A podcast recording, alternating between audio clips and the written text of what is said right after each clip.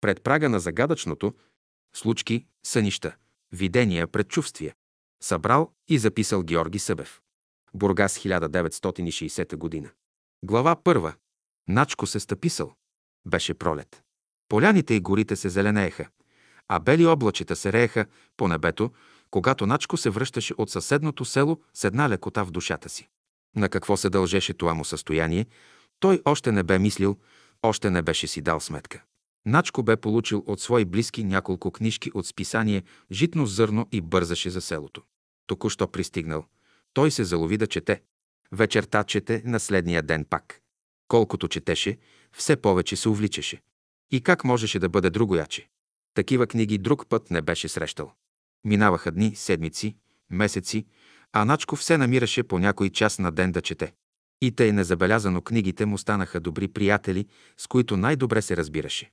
Всичко прочетено намираше място за неговата душа. И той по напълно естествен начин се ориентира към вегетарианството, което естествено е и първото стъпало към един по-духовен и разумен живот. Но ето, че едновременно с радостта, която пълнеше душата му, дойде и изпитанието на волята и характера му. Жена му, подучена от своята майка, баба Йона, взела да гори книгите, които той с такъв жар и охота четял. Четенето на книги и наяденето на месо били неща противни на жена му. Ето защо тя му се противопоставяла по всякакъв начин.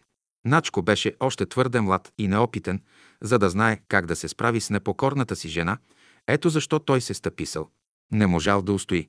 Жена му го победила. Тя злоупотребила с неговата доброта, благост и отстъпчивост. Сега идват последствията. Единият син на баба Йона е убит като комунист, но въпреки това тя не получи пенсия за сина си. От тревоги тя се парализира и вече има нужда от гледане. И двете и снахи отказаха да я гледат. Работата дошла така, че дъщеря и поела гледането на болната си майка. Същата дъщеря, която бе послушала и беше горила книгите на мъжа си, и с това беше успяла да го спре в неговия духовен път. Двете жени, майка и дъщеря, вече от пет години страдат, без да знаят защо, без да съзнават какво зло са извършили спрямо зет и съпруг, като са станали причина да го отклонят от Божия път. Веднъж един брат я посетил, на когото тя е сродница и загатнал, че често болестите се дават за назидание, заради някои грехове, които сме извършили и сме ги забравили. Никакъв грях не съм сторила, заявила тя. Защо Господ ме наказва? Не, Бог никого не наказва, но ние плащаме своите задължения по този начин. И понеже болната няма будно съзнание, нито разкаяние, страданието продължава. Всеки, който се опълчва против Божественото, който гори Словото на Учителя, той сам си сипва жар на главата. Кой каквото посее, такова ще пожене. Така е в живота. Всичко се плаща. Разказал брат Киряк. Глава 2. Пробуждането на брат Владимир. Как намерих учителя? През 1914 г. служих като войник във Варна, където се запознах с брат Велко Петрушев. Понеже бяхме един набор и служихме на едно място, то често се виждахме. Аз бях на караулна служба, а той служеше като оръжен техник. Веднъж видях брат Велко, седна на тревата, а до него отворена Библията на втора глава от Деяния на апостолите. Попитах го дали може да прочета малко и той ми разреши. Тогава аз прочетох цялата глава, която ми направи силно впечатление. Под влияние на прочетеното, нови непознати до сега мисли изпълниха ума ми, завладяха съзнанието ми, като че се пробуждах от някакъв дълбок сън. Виждах света по-хубав и по-смислен. У мен озря една мисъл, че аз трябва от днес да поема нов път, да работя за душата си, без да се страхувам от каквито и да било препятствия, присмехи и трудности. В края на годината завърши военната ми служба и аз се върнах на село. Бях с годеник. Когато годеницата ми научила за моите духовни разбирания, почувствала срам и стеснение пред близките си. Минаха така един-два месеца и в селото вече се заговорило за мене, че съм станал набожен и поради тази причина съм отбягвал да ходя в кръчма, по сватби и прочие. Свирех на гайда. Без мене сватби и веселби не ставаха. Ето защо сега моето отсъствие се чувстваше осезателно. По това време свикаха войниците на тримесечно обучение в Бургас. От нашето село имаше няколко младежи, които бяха повикани. Същите тези младежи забелязали, че вечерно време след проверка няколко души от войниците се отделяли, отивали към брега, където си правили молитва. След свършването на обучението тези младежи се завърнаха в село и, научавайки за мене, че съм станал набожен, решават да дойдат у дома, да се срещнат лично с мене. Когато дойдоха, те ме завариха да чета духовни книги и ме попитаха защо не съм ходил в кръчмата. В отговор на това аз им казах, не намирам смисъл да свиря на пияни хора. Двама от тия, които ме посетиха, веднага се повлияха от това, което им бях казал в дългия разговор, който бяхме водили, и те също решиха да следват тези убеждения. Почти в същото време и други двама от селото се бяха запознали с това учение. Това бяха братята Димитър Вергиев и Георги Сотиров. Брат Димитър Вергиев предостави една от стаите на своето жилище за събрание. В тези няколко месеца до новата година ние вече научихме, че има такива като нас и в другите села – Горица, Габарово, Оризаре и Изворище. Ние ги потърсихме, свързахме се с тях и чрез тях с брат Куртев. След известно време получихме писмо от брат Куртев, че в Айтос ще дойде учителят. Беше определено трима души да отидат в Айтос, за да се срещнат с учителя. На 3 януари, при лошо зимно време, силна буря, сняг и кал, пристигнахме в Айтос при брат Куртев. Той ни похвали за геройството, понеже лошото време и голямата кал не са ни оплашили и възпряли. По това време и други от околните села също бяха поканени да изпратят по трима души, не повече, да се срещнат с учителя. Учителят държа беседа на тема, който служи на мене, говори върху 10 глава от Евангелието на Йоанна. Учителят избрал тая беседа, понеже тя била на език, достъпен за селени и малограмотни хора. След беседата учителят остана на разговор с нас. Той ни попита от кои села сме и как сме дошли при това лошо време. Ние му отговорихме кои откъде е и му казахме, че при тръгването сме имали бури, сняг, кал и че това не ни е оплашило, понеже идваме да се срещнем с него. Тогава учителят ни каза, че тази буря символизира, че в началото на нашия духовен път ще имаме големи препятствия, присмехи, преследвания и други, и че всичко това трябва да се победи, като след това ще дойде благоприятно време. Ето, вижте как сега времето се оправи. А то значи, че сетнините ще бъдат добри. На тази среща брат Куртев записа имената на всички приятели и ги абонира за неделните беседи, които вече се издаваха на брошури. Четири години бях годеник, през което време годеницата ми също така беше подложена на присмехи и подигравки поради моите убеждения. Аз знаех това, затова и бях дал свобода, като и казах, че ако не ме харесва заради убежденията, да се ожени за когото желая. Тя обаче устоя и през 1918 година сключихме брак. В началото на моя духовен път попът от селото ни дълго време се занимаваше с мен, като говореше против мене какви ли не нелепости и ме критикуваше пред хората.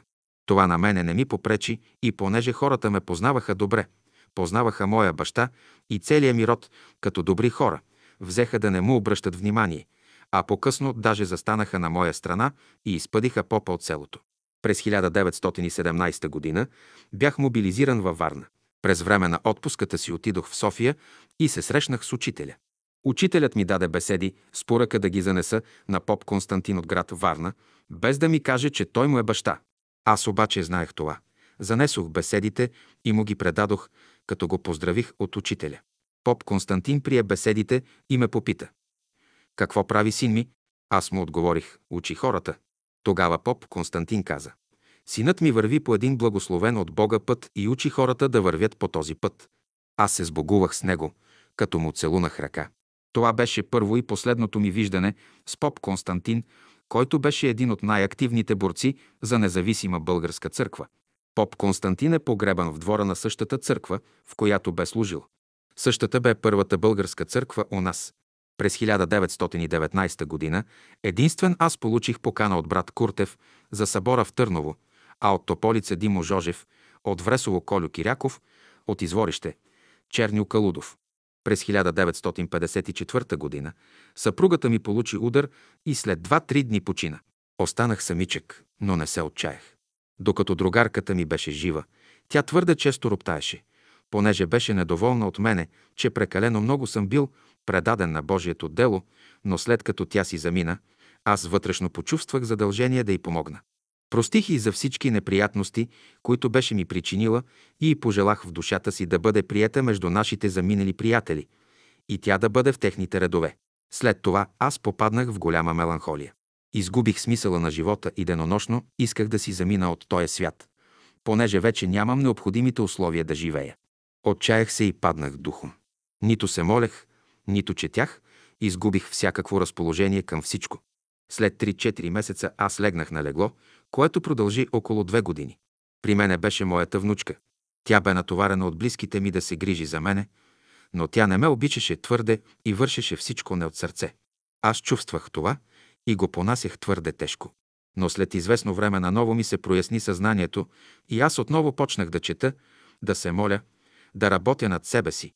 Започнах да си шетам и не след дълго аз напълно оздравях и сега съм бодър и мога отново да работя, както съм работил. Разказал Владимир Калудов, Айтос, градината. 21 януари 1963 г. Глава 3. Изпит. През декември 1942 г. една група от 7 души решихме да отидем на екскурзия в Родопите, на връх Куркалето. Денят преди тръгването беше ясен, тих и топъл. Време чудесно за екскурзия. Събрахме се и решихме, че каквото и да е времето, ние ще изпълним обещанието си и ще отидем на екскурзия. Понеже пътят е дълъг, решихме да се съберем към полунощ в братския салон и в 12 часа да тръгнем оттам с оглед да стигнем за изгрева на върха. Но за наша обща изненада времето още от вечерта се застуди и влуши. Задуха студен северен вятър, буря и виелица, върхът, към който се насочвахме, бе далече около 20 км. Докато дойде определеното време, вече земята бе покрита с бяла, снежна покривка около 20 см. Снегът продължава да вали и да замръзва. В уреченото време всички бяхме в братския салон, където си направихме обща молитва и 91-и псалом и си казахме, щом Бог е пожелал да ни изпита, нека така да бъде, но ние знаем, че Той всичко ще превърне на добро. Тръгнахме с вяра и упование, без всякакво колебание. Излязохме вън, тъмно и мрачно. Бялата снежна покривка едва се забелязваше. Буря, студ, лапавица. Като че всичко бе се съюзило против нас, за да ни разколебае. Големи снежни парцали се лепяха по лицата ни и замръзваха. Но ние следвахме своя път. След като бяхме изминали около 3 километра, стигнахме реката, на която мост няма и трябваше да се събуваме и да я прегазим. Прегазихме реката, обухме се пак и продължихме пътя. Краката ни бързо се затоплиха. След малко поехме нагоре с песни от учителя. Северният вятър спря. Почна да духа южният вятър. Небето се разведри и снегът спря. Луната огря и стана по-светло. Затоплихме се. След 6 часа път вече бяхме на планината, където стана още по-топло, толкова топло, че даже стана нужда да си събличаме горните дрехи. Намерихме една пещера. В пещерата изворче и край него сухи дърва за огрев. Накладохме си огън, пихме топла вода до насита. Закусихме и благодарихме за добрите условия, които небето ни създаде. Играхме и паневритмия и другите гимнастически упражнения. Пяхме и се веселихме през цели няколко часа, времето на престоя. След като бяхме стояли достатъчно, ние отново поехме обратно за към село. Дойдохме пак до реката и след като я прегазихме, вятърът отново се обърна. Задуха пак северният вятър. Пак почна да вали и да мръзне. Когато се върнахме по домовете си, ние всички бяхме бодри и вътрешно радостни, че бяхме издържали един малък изпит, без да се разколебаем пред внезапно влушилото се времена тръгване. Когато се прибрахме по домовете си и домашните ни видяха, че се връщаме всички живи и здрави, се чудеха как сме оцелели при такова лошо време, при такава снежна буря. Ние мълком се радвахме, че имаше кой да ни пази и да се грижи за нас. Ние бяхме готови да се жертваме. Затова Бог ни създаде условия и бяхме доволни, че издържахме изпита си без никакво колебание. Всичко да бъде за славата на вечния. Разказал Христо Каратлиев. Глава 4. Един малък опит. През есента на 1959 г. няколко души, мъже и жени, членове на кооперацията от селото ни, решихме да отидем в Свиленград на събор. Всички знаем, че тук е гранична зона и че всеки трябва да носи съответните документи. Документите ми бяха готови и ги сложих на масата, за да ми бъдат пред очите, за да не ги забравя. В уречения час всички се събрахме на мястото, качихме се в каруците и тръгнахме всички радостни и весели. Като наближихме Свиленград, една патрулна двойка ни спира за проверка на документите.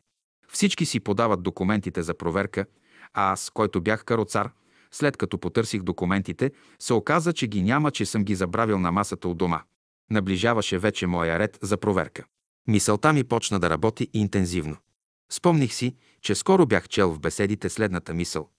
Когато се намерите в трудно положение, когато злото ви преследва, призовете Бога и кажете Господи, само Ти можеш да ми помогнеш в този момент. Аз се хванах за тази мисъл като спасителна и реших да направя опит, за да проверя думите на учителя. Ето защо аз в същия ми крекох в себе си, Господи, нека да стана невидим за войника и силно се концентрирах с поглед във войника. А той като че не смееше да ме погледне. Той провери всички освен мен и каза «Карайте, свободни сте». Мен нито ме погледна, нито ми поиска документи. Ето такъв беше моя малък опит, който споделям за назидание. Разказал Христо Петров, село Любимец. Опитайте учението, за да видите неговата сила и истинска стойност.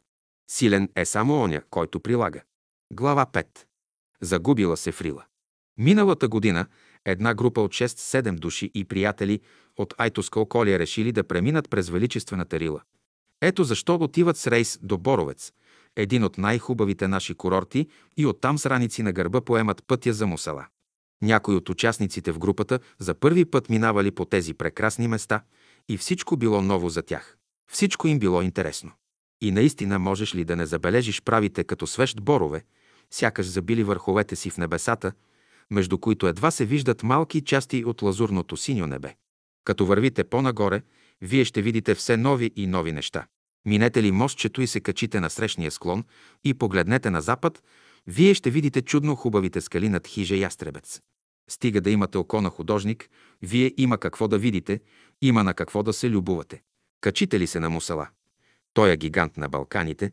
Вие ще изпитате едно необикновено чувство, като че сте победили нещо, като че сте завоювали нещо.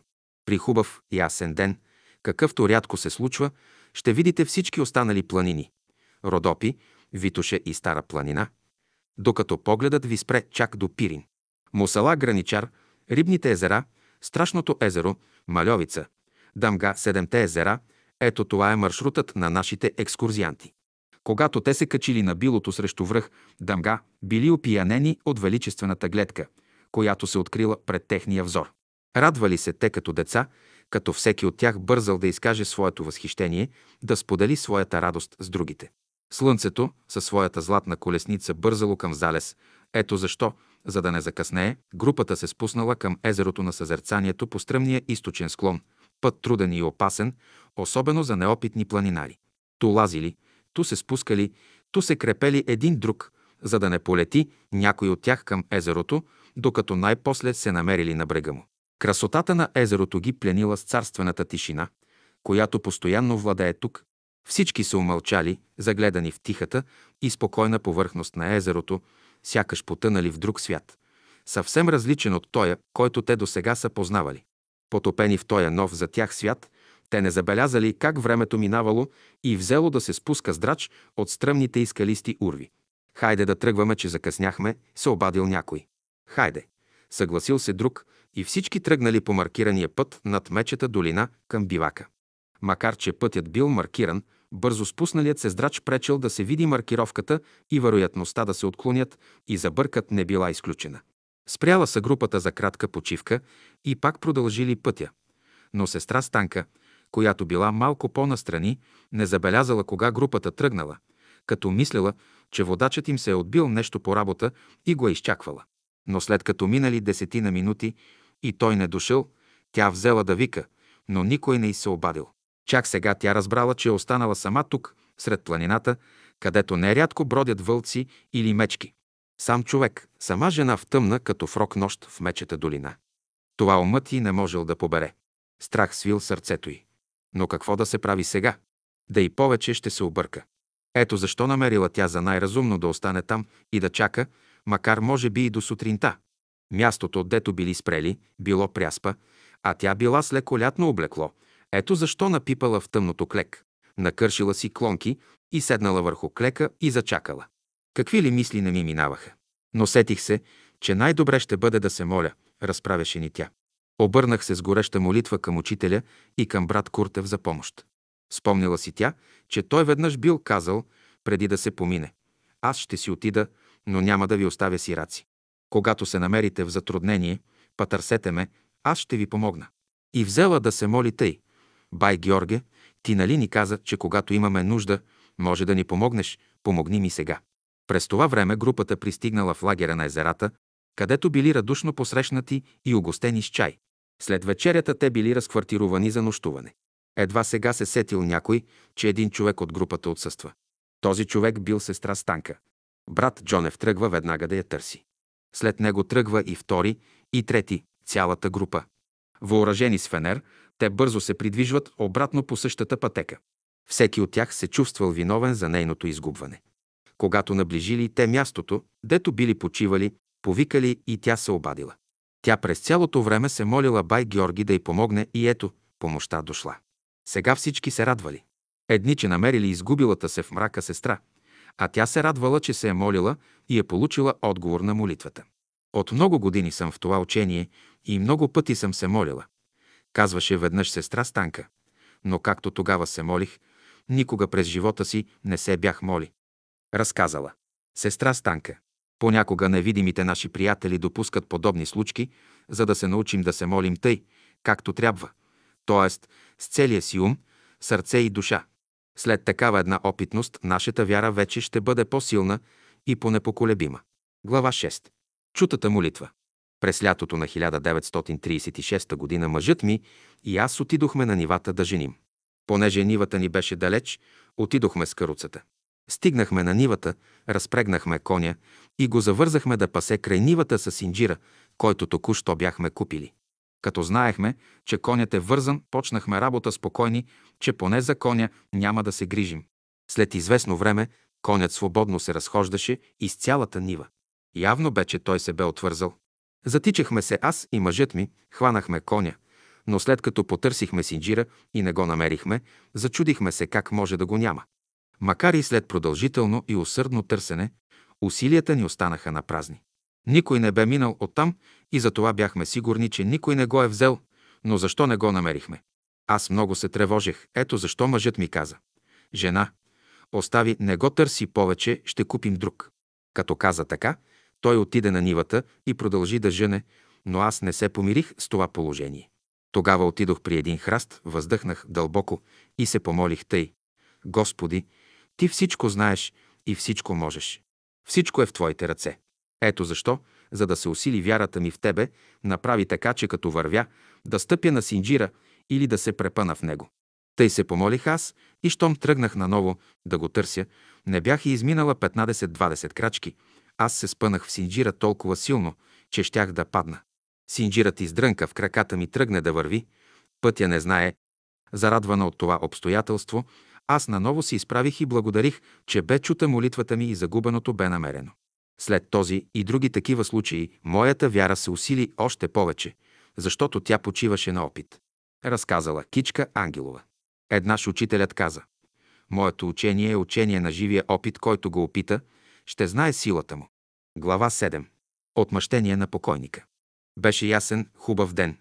Една заран ставам от леглото, поошетах си нещо вкъщи и в това време ми мина мисъл, че днес е годишнина от смъртта на покойния ми мъж.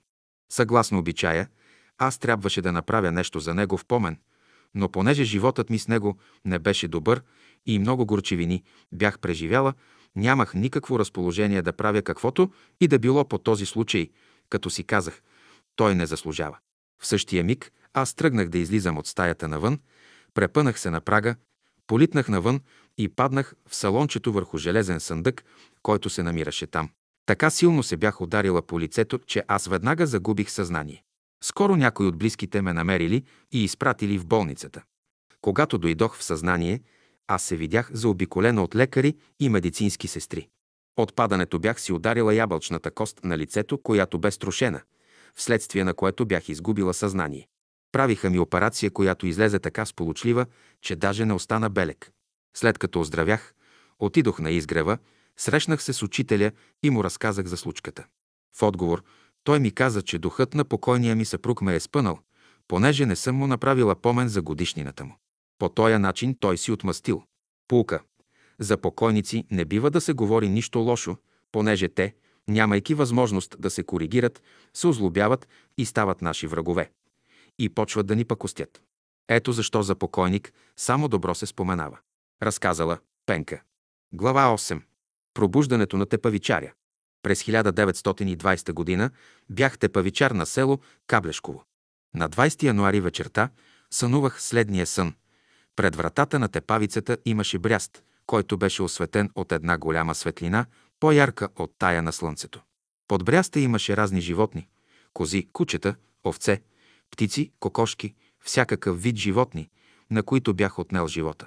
Всяко едно животно на свой език почна да вика и да ме дърпа, като искаше да му върна онова, което му бях отнел – живота. Изпитах ужас от това виене, крякане, мучене. Чудех се какво да правя и в този миг се събудих. Ставам и слизам долу при тепавицата, за да проверя хода на тепавицата и пак се връщам и лягам да спя. Заспивам и сънувам. Чувам силен изстрел на уръдие, чувам свистенето на снаряда. Видях как снарядът падна наблизо между воденицата и тепавицата и се заби в земята, без да експлодира. Събуждам се пак, но под силното впечатление на съня отивам да видя къде са паднали снарядите. Но нищо не намерих. Слизам пак в тепавицата и пак се връщам и лягам да спя. И ето, щом заспах, сънувам пак. Изстрел от уръдие и свистене на снаряд, който падна близо до първия и се заби в земята. Събудих се и разбрах, че е сън и се успокоих. След това за четвърти път лягам да спя и дойде при мен непознат човек и ми каза «Ставай! Какво правиш тук? Тук не ти е мястото. Запали мелницата и тръгвай след мене». В същия миг аз се сетих, че в обора има кон, който трябва да спася. Но непознатият ми каза «Изведи коня и тръгвай след мен». Като погледнах наоколо, забелязах, че има 12 души непознати, които тръгнаха напред и ние тръгнахме след тях. Под влиянието на този сън аз дълго мислих и взех да търся нова вяра, ново разбиране, нов мироглед. Старото, т.е. църковното вече не ме задоволяваше. Къде и как щях да намеря новото, аз не знаех. По това време вече имаше основани кръжоци на Бялото братство в селата Габерово, Бата, Горица. На 22 март 1920 г. ме поканиха да присъствам в село Габерово на една вечеринка. Тогава аз живеех в село Габерово.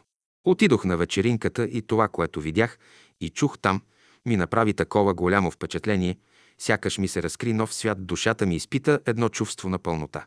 Ето защо аз същия ден и миг реших никога вече да не се отделям от тези хора, от това общество, което има по-висок морал, по-голяма взаимна любов и по-широко разбиране за живота. Песните, молитвите, топлите братски чувства и искреността в отношенията ми направиха силно впечатление и ме привлякоха за винаги да стана и аз член на това общество. От много години душата ми бе копняла за такъв живот и ето аз вече го намерих тук, при тия прости, добродушни и чистосърдечни хора. Доволен, предоволен бях, че намерих учението на учителя. В тази моя вътрешна радост имаше една сянка, сърдя се на приятелите, дето не бяха ми казали до сега за техните събрания и техните идеи. В отговор на това брат Владимир Калудов ми отговори тъй. Брат Васил, ето, ти вече видя и чу. На когото искаш, на него казвай от сега нататък. Наскоро след като почнах да посещавам събранието, случи се тъй, че се запознах с брат Георги Куртев от Айтос, който беше и си остана до край ръководител на Айтоския район. Попаднал в ръцете на добър духовен ръководител, аз неусетно навлизах все по-дълбоко и по-дълбоко в учението и го опознавах все по-пълно, доколкото това ми бе възможно. През 1930 г. се преселих в село Каблешково, което преселване стана по вътрешно ръководство на духа. През 1950 г. на 30 май получих по духовен пътеказание, че трябва да се преселя в Айтос, което и направих. В Айтос аз вече бях още по-близо до брат Куртев и се подвизавах под неговото непосредствено ръководство. Същият често съм го придружавал в периодичните му обиколки, пролет и есен по селата. Стараех се да изпълнявам всички задачи, които той ми възлагаше в интерес на общото дело. След много години му разказах съня си, който бях сънувал в село Каблешково за двата снаряда при мелницата, които не експлодираха, който сън той ми изтълкува така, че тия два снаряда са известие за мене и жена ми, за нашето духовно пробуждане. Ето така, по този път аз намерих това велико учение и се свързах с учителя. Разказал Васил Долапчиев. Глава 9. Нито без молитва, нито без мотика. Дядо Колю попитал еднаш брат Влайчо тъй. Ние постоянно се молим и работим за мира, а атеистите постоянно говорят против Бога, даже хулят по Негов адрес. А Бог праща и дъжд, и слънце както на нас, тъй и на тях. Защо е тъй тази работа? Брат Влайчо отговорил. Ти си стопанин. Имаш две магарета. Едното от тях е кротко и послушно, а другото все бели ти прави, но въпреки това ти, когато ги храниш, има двете поравно даваш. Не ги делиш, нали? Защото и двете заедно теглят колата и оралото. Изводът какъв е? Вярващият повече се моли, а невярващият повече работи. И молитвата, и работата са важни. Нито само молитва, нито само работа. За Бога и двете еднакво се ценят. Всеки е на мястото си, разказал дядо Колю. Глава 10. Чувал с сол. След като семето било посято, трябвало да се полива, докато поникне и укрепне. Бай Черни отива при брат Пеню Киров, за да се видят и да научи нещо. Тогава той му казал, ти трябва да идеш в село Габарово. Там има един бай Слави Тодоров. Той има цял чувал с сол. Поискай му и той ще ти даде. Излязал бай Черни от дома му, вървял по пътя и си мислял, защо бай Пеню ме праща за сол в Габарово. Нали тука на бакалина има сол колкото искаш. Тъй си мислял, отивайки си по пътя за своето село, но ще отида, щом бай Пеню ме праща. Ще го послушам. Отива той един ден в Габарово при бай Слави и му казва, че бай Пеню го праща при него за сол.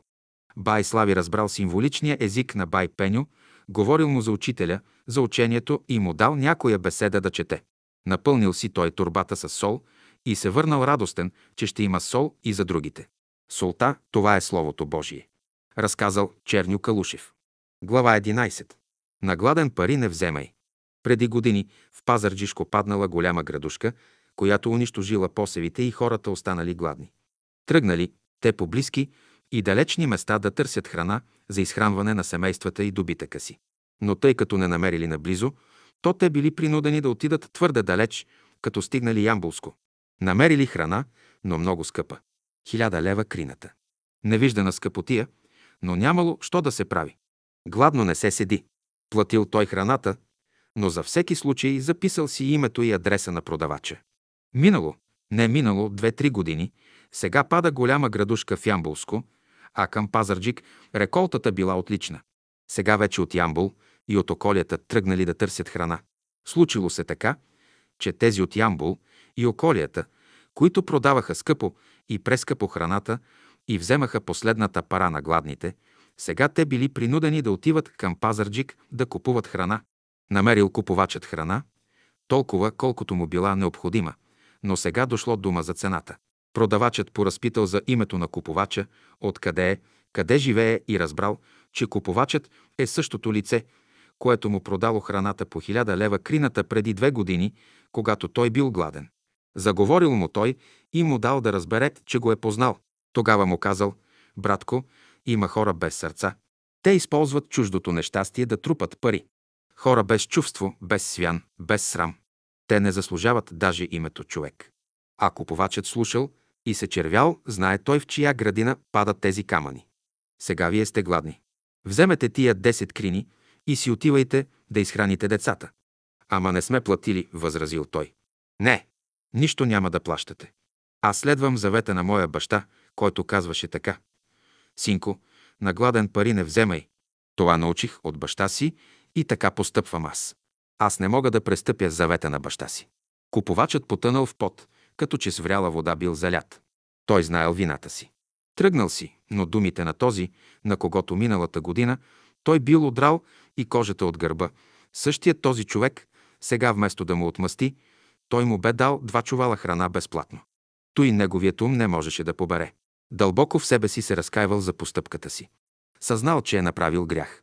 Някакъв глас дълбоко в душата му му говорил. Ето човекът. Това е истинският човек. Ти миналата година му взе и последния лев, а той днес ти дава храна даром. Вземи пример от него. Постъпвай като него. Това е човекът. Вървял той с пътя и като че още чувал думите на своя благодетел. На гладен пари не вземай. Разказал Георги Техчиев. Глава 12. Лекарство, дадено чрез сън. Сестра Мала Желева от село Горица един ден ми разказа следната интересна случка. От много време страдам от болно сърце и се чудех какво да правя. Постоянно търся лекар, който да ме лекува, но ефикасно лечение не намерих. Една нощ сънувах следния сън. Идва при мен един старец със свежо, хубаво лице и с бяла брада, който ми каза така. Ти постоянно търсиш лек за твоето сърце и не си намерила до сега. Престани да търсиш. Не ти трябва. Аз ще ти кажа лекарство, с което ще се лекуваш. Лекарството е следното. Ще вземеш клей от бадем и ечемик, ще ги опечеш, ще ги щукаш, пресяваш с сито, смесваш ги с една водна чаша пчелен мед. Употребява се три пъти на ден по една супена лъжица, преди ядене. Разказала Мала Желева. Село Горица по Мориско. Глава 13. Пробуждане от летаргия. Моето запознаване с Божието дело и с учителя датира от края на ученичеството ми в Стара Загора. През времето на моето студентство аз посещавах редовно беседите и поддържах жива връзка с учението, но след като се омъжих, промених начина на живота си, като се оставих на течението на житейското море да ме тласка на тук и натам за един твърде дълъг период от време, над 20 години. Този мой застой, това откъсване от Божието дело не може да се окачестви другояче, освен като дълъг духовен сън, духовна летаргия. След завършване на висшето си образование бях назначена за гимназиална учителка в град Троян, града, в който се установих да живея и се задумих. Повлече ме течението на живота и аз загубих воля да се съпротивлявам. По-късно ме преместиха по мое желание в град Б като учителка по биология на бъдещите прогимназиални учители. Като преподавателка в института, еднаш случайно научих, че един от студентите курсисти бил вегетарианец. У мене се зароди желание по-отблизо да се запозная с него, за което търсех подходящ момент, но за голямо съжаление такъв все не ми се отдаваше. Веднъж през лятото бяхме на излет. Случи се тъй, че ние за един момент останахме сами и аз се възползвах от случая да го попитам. Научих се, че не сте ядели месо, верно ли е? Да, другарко, верно е. Добре, но можете ли да ми кажете защо? Да, мога и ще ви кажа. Родителите ми са от бялото братство и у дома никой не яде месо, аз също. Тази му откровеност ми подейства стимулиращо. В този момент аз като че ли се пробудих от дълбок сън, сърцето ми се изпълни с радост, а умът ми бе озарен отново от нова струя светлина и аз заявих «И аз съм от бялото братство». И му стиснах топло и дружески силната десница. От този момент ние се опознахме и отношенията ни се измениха, и вместо да бъдат такива, както между преподавател и курсист, те се превърнаха на такива, каквито биват между брат и сестра. Пробудена от летаргия, аз отново поех пътя, станах вегетарианка. Намерих къде стават събранията на братството и образувах връзка с приятелите и най-важното, взех да прилагам онова, което бях научил от беседите, както и новото, което те първа имаше да науча и приложа в живота си. И тъй аз отново стъпих на краката си и поех пътя по стъпките на учителя за моя голяма радост и за славата на Всевишния, който бди над всяка душа за нейното пробуждане и повдигане. Изневника на една сестра. Милка Танева. Глава 14. Тошко иде. Спомени от миналото. Майката на Деко еднаш ни разказа един интересен случай за нейната внучка. Ето и самият случай. Еднаш, както си стояхме вкъщи с дъщерята и детето й, всеки се занимаваше с нещо, детето си играеше. По едно време детето закрещя. Затворете вратата. Заключете я. Чувате ли? Защо се бавите? По-скоро заключете вратата, че Тошко иде пак пиян. Кой е тоя Тошко, бе душице? Попитала я баба й. Тошко, мъжът ми? Не го ли знаете? Ето го пак идва пиян. Идва с празни ръце. Пак всичко изпил. Пак нищо не носи. Моля ви се, не го пускайте, говорела 4 годишната внучка. Всички тези разговори с малката им внучка за непросветение биха се сметнали за бръщолевене. Но за оня, който е запознат с закона за прераждането и за безсмъртието на душите, въпросът стои по-другояче. Ясно е, че 4 годишната внучка си припомня картини от миналото, които като съпруга на пиян мъж е изживяла много силно. Тези случки са оставил трайни следи в нейното подсъзнание и при даден момент те изплават в съзнанието с цялата си яснота и картинност. Някой може би ще каже, че това са отделни случаи, на които не бива да се обръща внимание. Не. И само един случай да бъде заслужава внимание.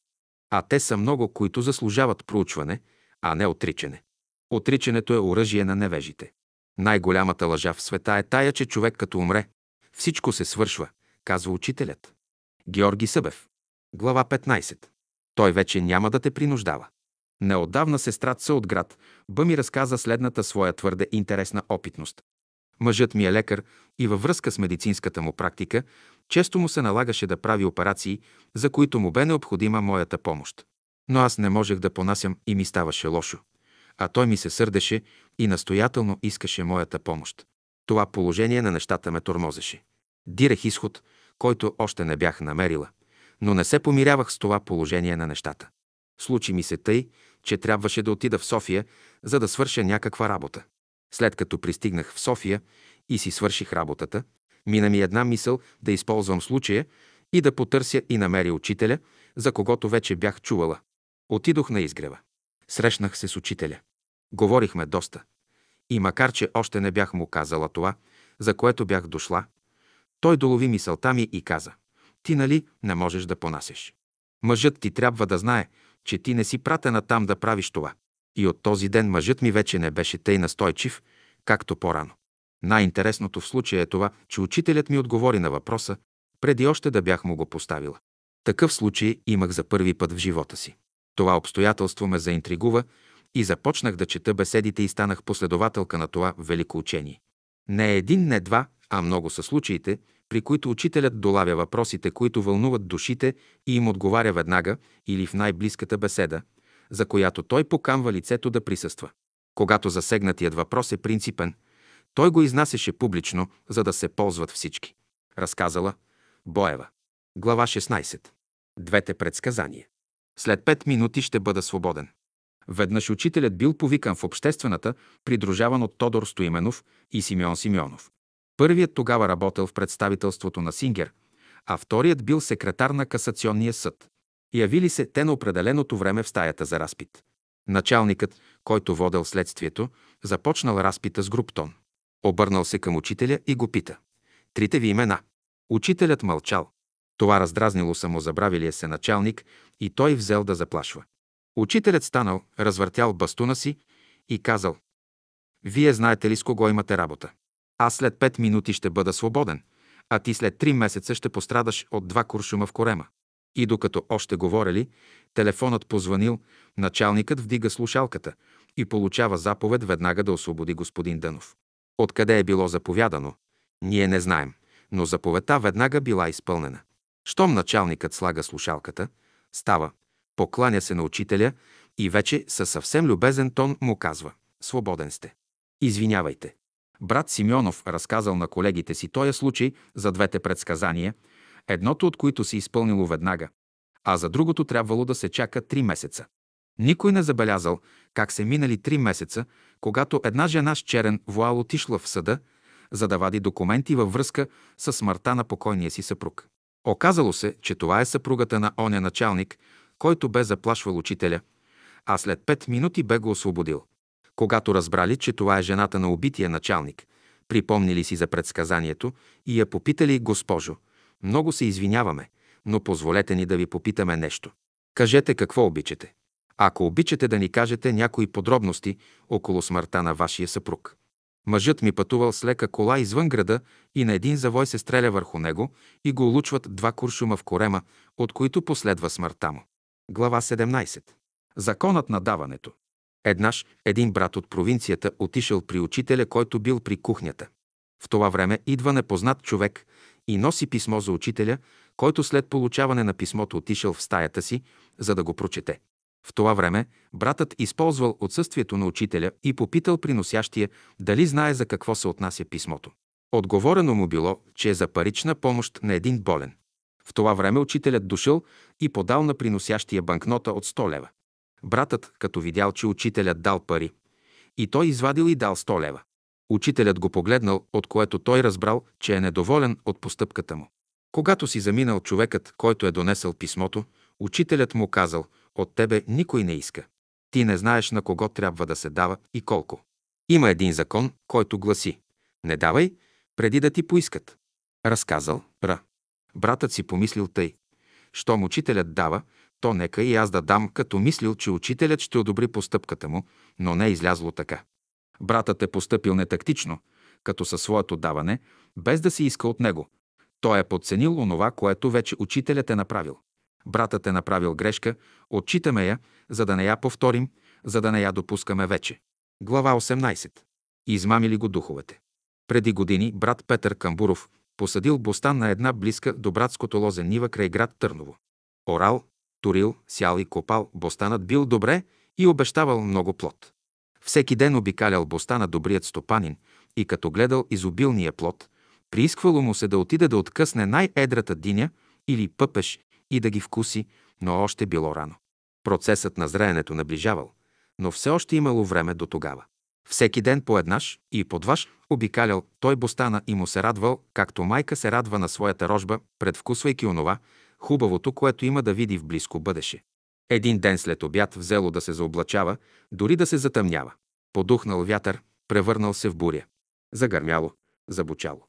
Завалял силен дъжд и град. Затъмнило се до толкова, че едва можело да се види на няколко крачки.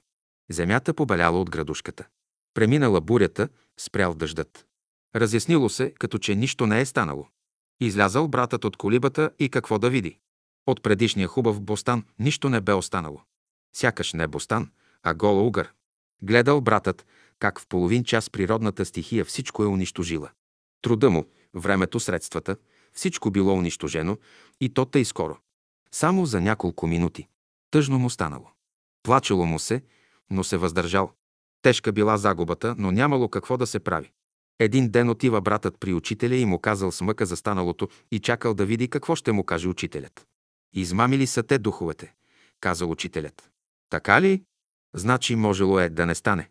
И решил той в себе си за идната година пак да посее бостан на същото място, но да не се оставя да го измамят духовете. Дошла другата година.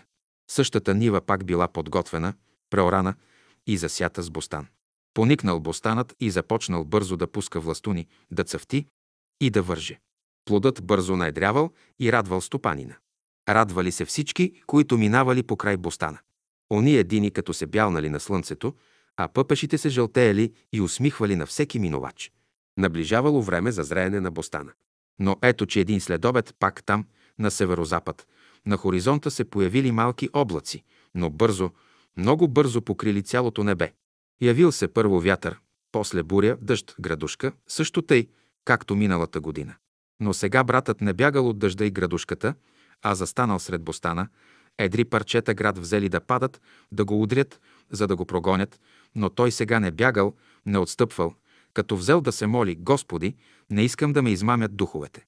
Може тука на мястото да умра, но няма да отстъпя. Аз не искам да ме измамват духовете. Твърд бил той на решението си и не отстъпил.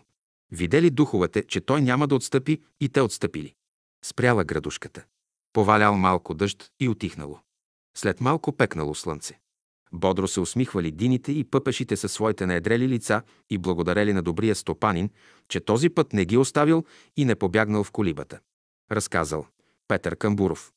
Човекът е силен със своята твърдост и постоянство. Със своето постоянство той побеждава дори и водната морска стихия, като изгражда баражи и укрепва бреговете или променя посоката на речните течения. Глава 19. Иди при другарката си. Това било неотдавна. Мъжът на една наша сестра бил в лагер. Такъв бил неговият път, че трябвало да мине през много изпитания. Бавно вървели дните, а още по-тежко месеците, годините. До кога? Никой не знаел. Една нощ сънувал той сън. Сънят бил следният. Минавали по път през една планина, но явява се Христос, взема го и го пренася на друга планина. В това време той чува гласа на жена си, която го викала. Христос и той чул гласа на жена му и му казал «Иди, иди при другарката си». Още същата сутрин, като станал, повикали го в канцеларията и му казали «Ти си свободен. Отивай си». Глава 20. За просията и просеците. Не са малко случаите, когато с нашата доброта и отзивчивост злоупотребяват користолюбиви люде, които имат нюх да разпознават добрите и благородни хора от останалите и неведнъж да им подават ръка с молба за помощ, без която могат. За такива случаи учителят казва Дойде ли някой да проси, възложи му някаква работа, каквато и де, извърши ли я, възнагради го, откаже ли. Нищо не му давай. Горният пример ни учи как да постъпваме, за да не насърчаваме леността. Ученикът трябва да бъде разумен, за да може да различи истинския нуждающ се от хитруващия ленивец. Глава 21. Спасил пчелите от пожар. Еднаш брат Христо от Любимец ми разказа следната своя опитност. Един ден се връщах от града, но бях капнал от умора, ето защо търсих място къде да спра, за да си отпочина, но все не харесвах, защото нещо отвътре като че ме тласкаше да вървя по-нататък, да доближа селото, че тогава. Когато вече бях стигнал в нашето землище, където щях да почивам, за моя голяма изненада видях пожар в стърнищата, а не далеч от пожара около 100-150 кошера пчели. Пожарът бързо се приближавал към пчелите. Нямало време за бавене и за мислене. Трябвало веднага незабавно да се води борба с пожара. Опитал се той да прекъсне пожара, но все не му се удавало. Минавал пътник, който видял, че бай Христо се мъчи да гаси, за да спасява чуждите пчели. Не се отбил да помага, но като отишъл в селото и казал на стопанина за пожара и как бай Христо се мъчил да го гаси. Стопанинът дошъл едва след като пожарът бил потушен и пчелите спасени. След 3-4 часова упорита борба. Пожарът и опасността за живота на толкова пчели накарали бай Христо да забрави умората, която сега била десетократно по-голяма, но една вътрешна радост го обзела, задето успял да спаси пчелите. Стопанинът, след като видял какви големи усилия бил положил неговият съгражданин, му обещал един от най-хубавите кошери пчели. Поради някаква болест по пчелите кошер не му дал, но всякога, когато вадал мед, му носил по един гювеч мед. Пчели нямам, но мед имам, казваше бай Христо. Доброто се възнаграждава. Разказал Христо. Какво го бе накарало да бърза към село, към тяхното землище, въпреки умората, той не знаел, но безспорно някой го е карал да бърза към село, защото може би той е бил най-подходящият човек, който можел да се бори с пожара и да спаси пчелите. Глава 22. Изяш питката и ще оздравееш. Една девойка от София искала да се срещне с учителя. Тя поканила и своята приятелка, студентка по правните науки, която била с отрицателно отношение към учителя.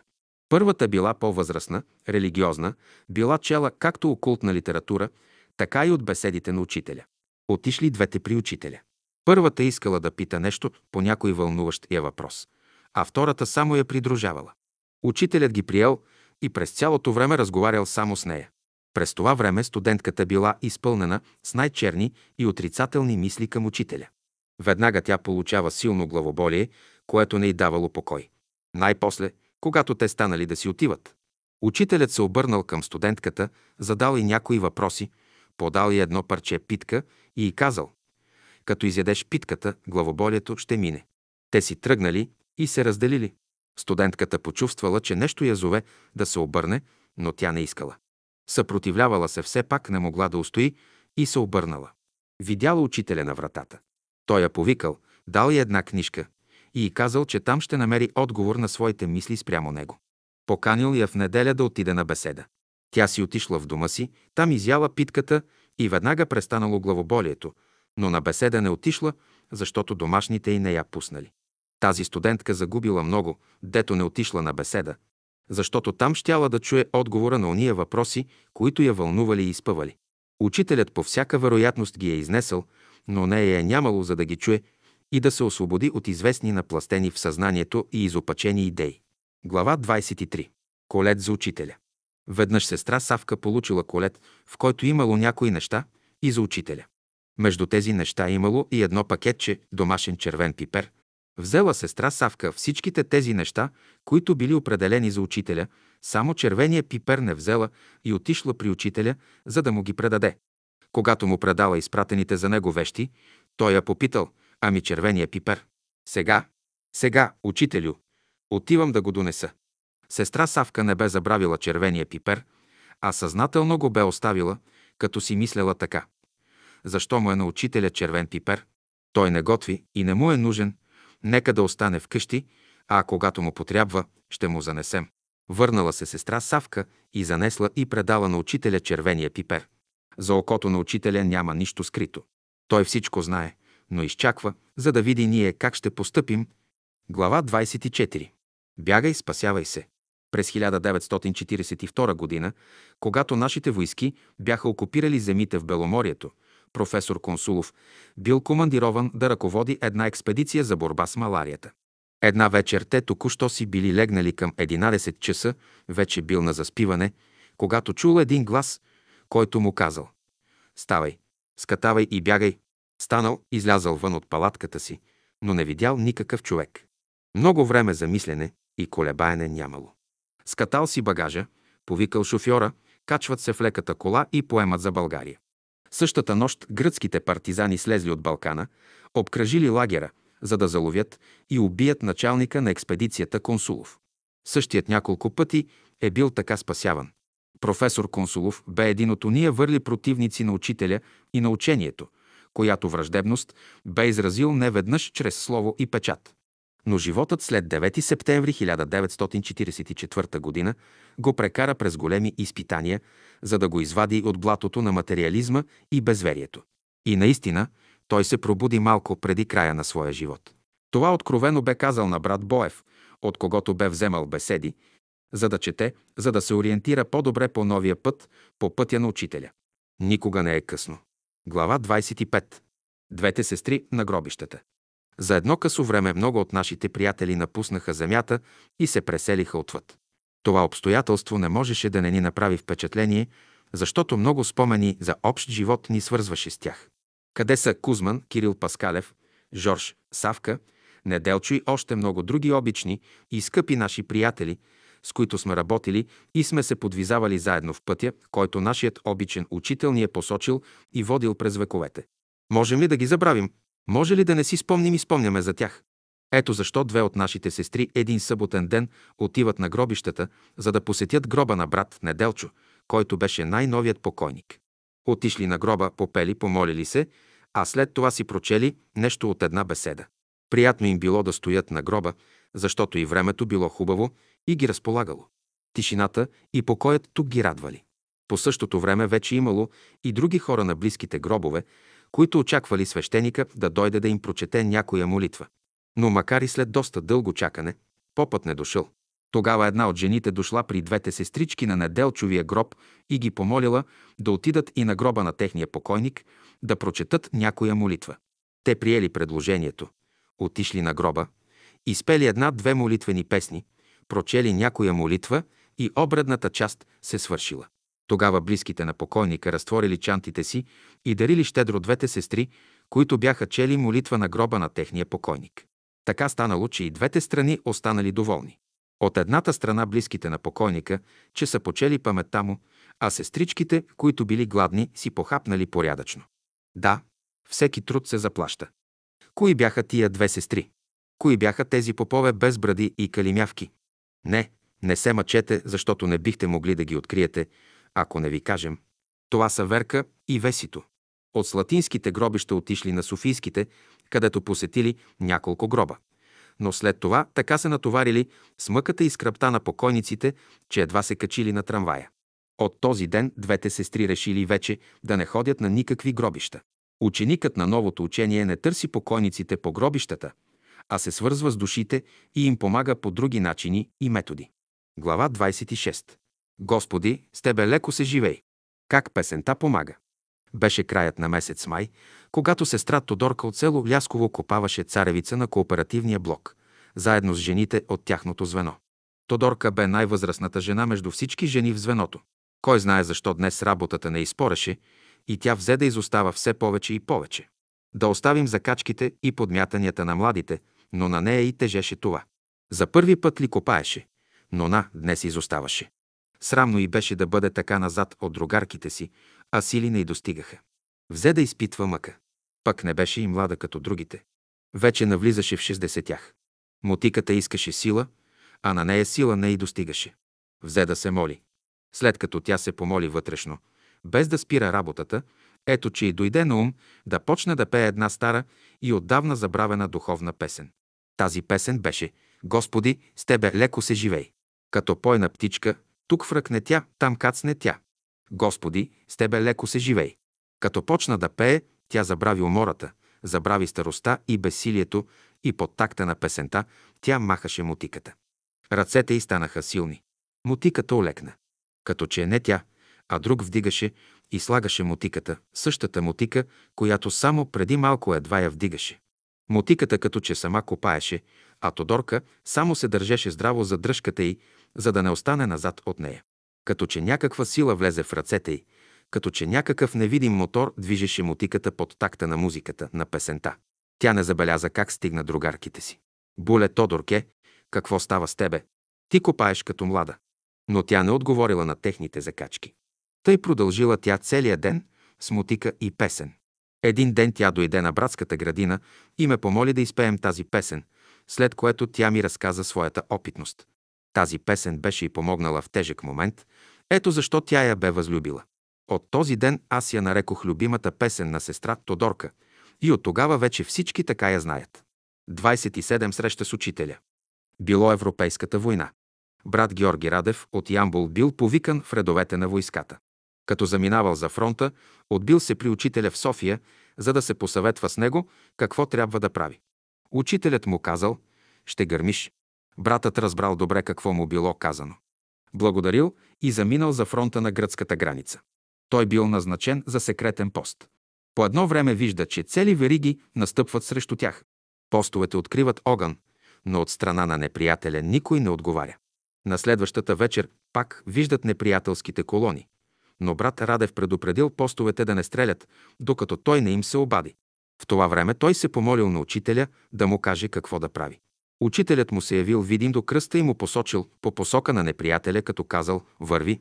Тогава брат Радев се промъкнал, пропълзял напред и тогава разбрал измамата. Това, което изглеждало като неприятелски вариги в настъпление, не било друго, а папрат, която вятърът люлеел. Разказал Георги Радев от Ямбул. Глава 28. Адвокатът от Търново. Един адвокат от Търново заболял от лека болест, хълцавица, която му пречила да работи. Обърнал се той към лекарите за помощ, но безуспешно. Тогава се сетил той за учителя, че бил помагал на много хора и му писал писмо с молба да му помогне, на което учителят отговорил. В горния етаж на къщата ви, в една от стаите има едно долапче. В това долапче има една чаша с две отделения. В едното поставете сода за пиене, а в другото лимонов сок и ги изпийте. Адвокатът получил писмото, намерил долапчето и чашата с две отделения и постъпил съобразно даденото опътване и веднага оздравял. Тогава адвокатът отива да каже на лекарите как господин Дънов го излекувал, а те като нямало какво да кажат, казали. Да, и така може. Аз живея от 30 години в тая къща и не знаех, че сме имали такава чаша, а учителят чак от София знае какво има в нашата къща, думал си адвокатът и се чудел на учителя и на учението му. Глава 29. Да направиш жертва. Главният счетоводител на едно предприятие в София заболял и боледувал цяла година, без да могат лекарите да му помогнат. Същият бил предупреден за уволнение. Изпратил той свои близки при сестра Милева на изгрева с молба да попита учителя за лек. Отива тя и му казва. Учителят казал, че болният трябва да направи една жертва за бедните, след това да пие сок от черна ряпа. След като всичко това било направено, болният оздравял. Тогава сестра Милева казала на учителя, че щом като черната ряпа била толкова лековита, да я препоръчваме и на други хора. Ако болният не бе направил жертва, нямаше да оздравее, казал учителят. Разказала Милева. Глава 30. 13 осъдени. Из живота в Латвия през 1941 година. Когато германците окупирали Латвия, при една акция били заловени 13 души и осъдени от военния съд на разстрел. Дошъл денят за провеждане присъдата в изпълнение. Първият бил разстрелян, вторият и следват залповете. Между тези осъдени, 13-тият човек бил от Бялото братство самишленик, виждал той как е един след друг следват залповете и че скоро идва и неговият ред, но той не иска да умре. Иска да живее и да работи за делото Божие и за славата Божия. И почнал да се моли в себе си. Когато вече дошъл неговият ред, телефоните тревожно звънели. Съобщавало се нещо много важно и тревожно. Всички се разбягали и офицери, и войници, и забравили изпълнението на присъдата на оня, който единствен се помолил и пожелал да бъде помилван да работи за делото Божие. И от този случай ние пак се уверяваме, че за Бога невъзможно няма. Той има хиляда възможности. И от въжето може да те снеме, стига на време да поискаш помощ. Разказал Боян Боев. Глава 31. Как бе спасен животът ми? И с моите спомени, 17 август 1943 година.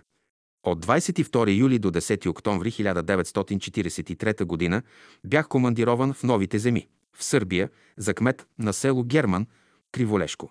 По настояване на околийския управител, аз трябваше да отида в общината, а знаеше се, че там обикалят партизани.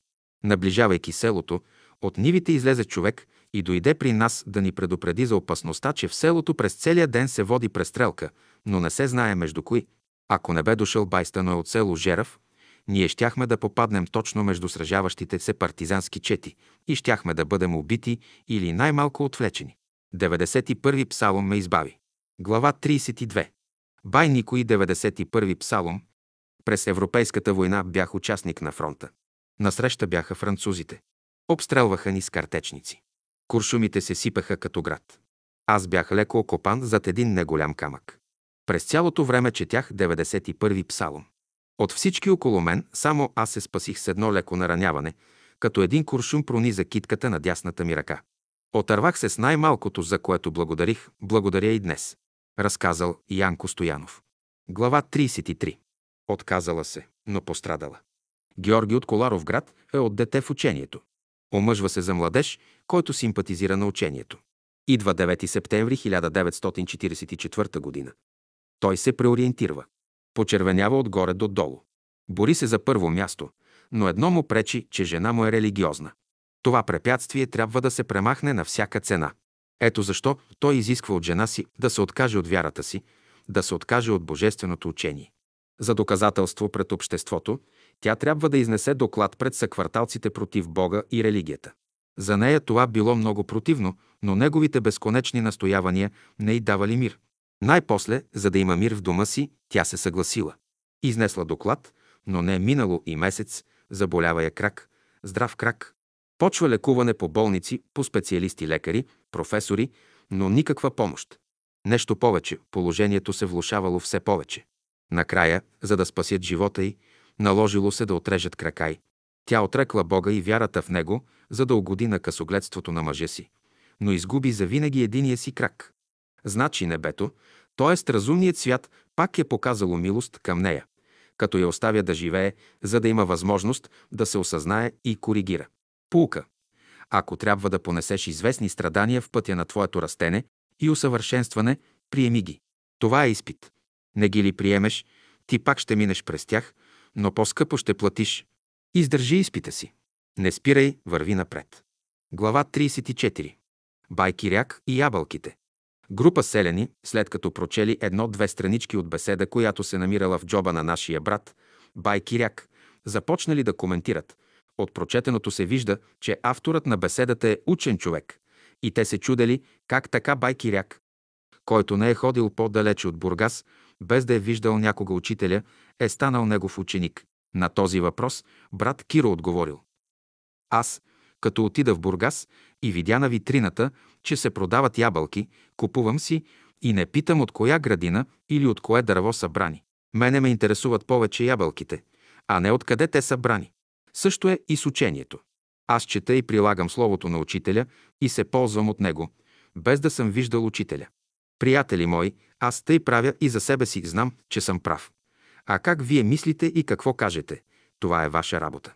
Селените се слисали на умния отговор и повече не намерили за нужно да разискват. Разказал Киряк.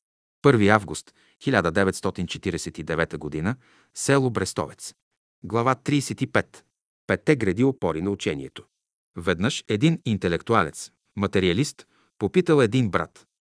Коя е основата на вашето учение, на какво то се опира? Братът му отговорил така. Нашето учение има пет здрави гради, на които то се опира. Кои са те? попитал материалистът. Тези гради са следните. Първата е любовта. Ще ви обясня защо. Вие в света, в който живеете, сте заобиколени с най-различни хора. Едни от тях са почтени, искрени, добри, които ви обичат, и други, които не ви обичат и ви дебнат да ви напакостят. Вие кои предпочитате, които ви обичат, или уния, които ви мразят? Разбира се, уния, които ви обичат.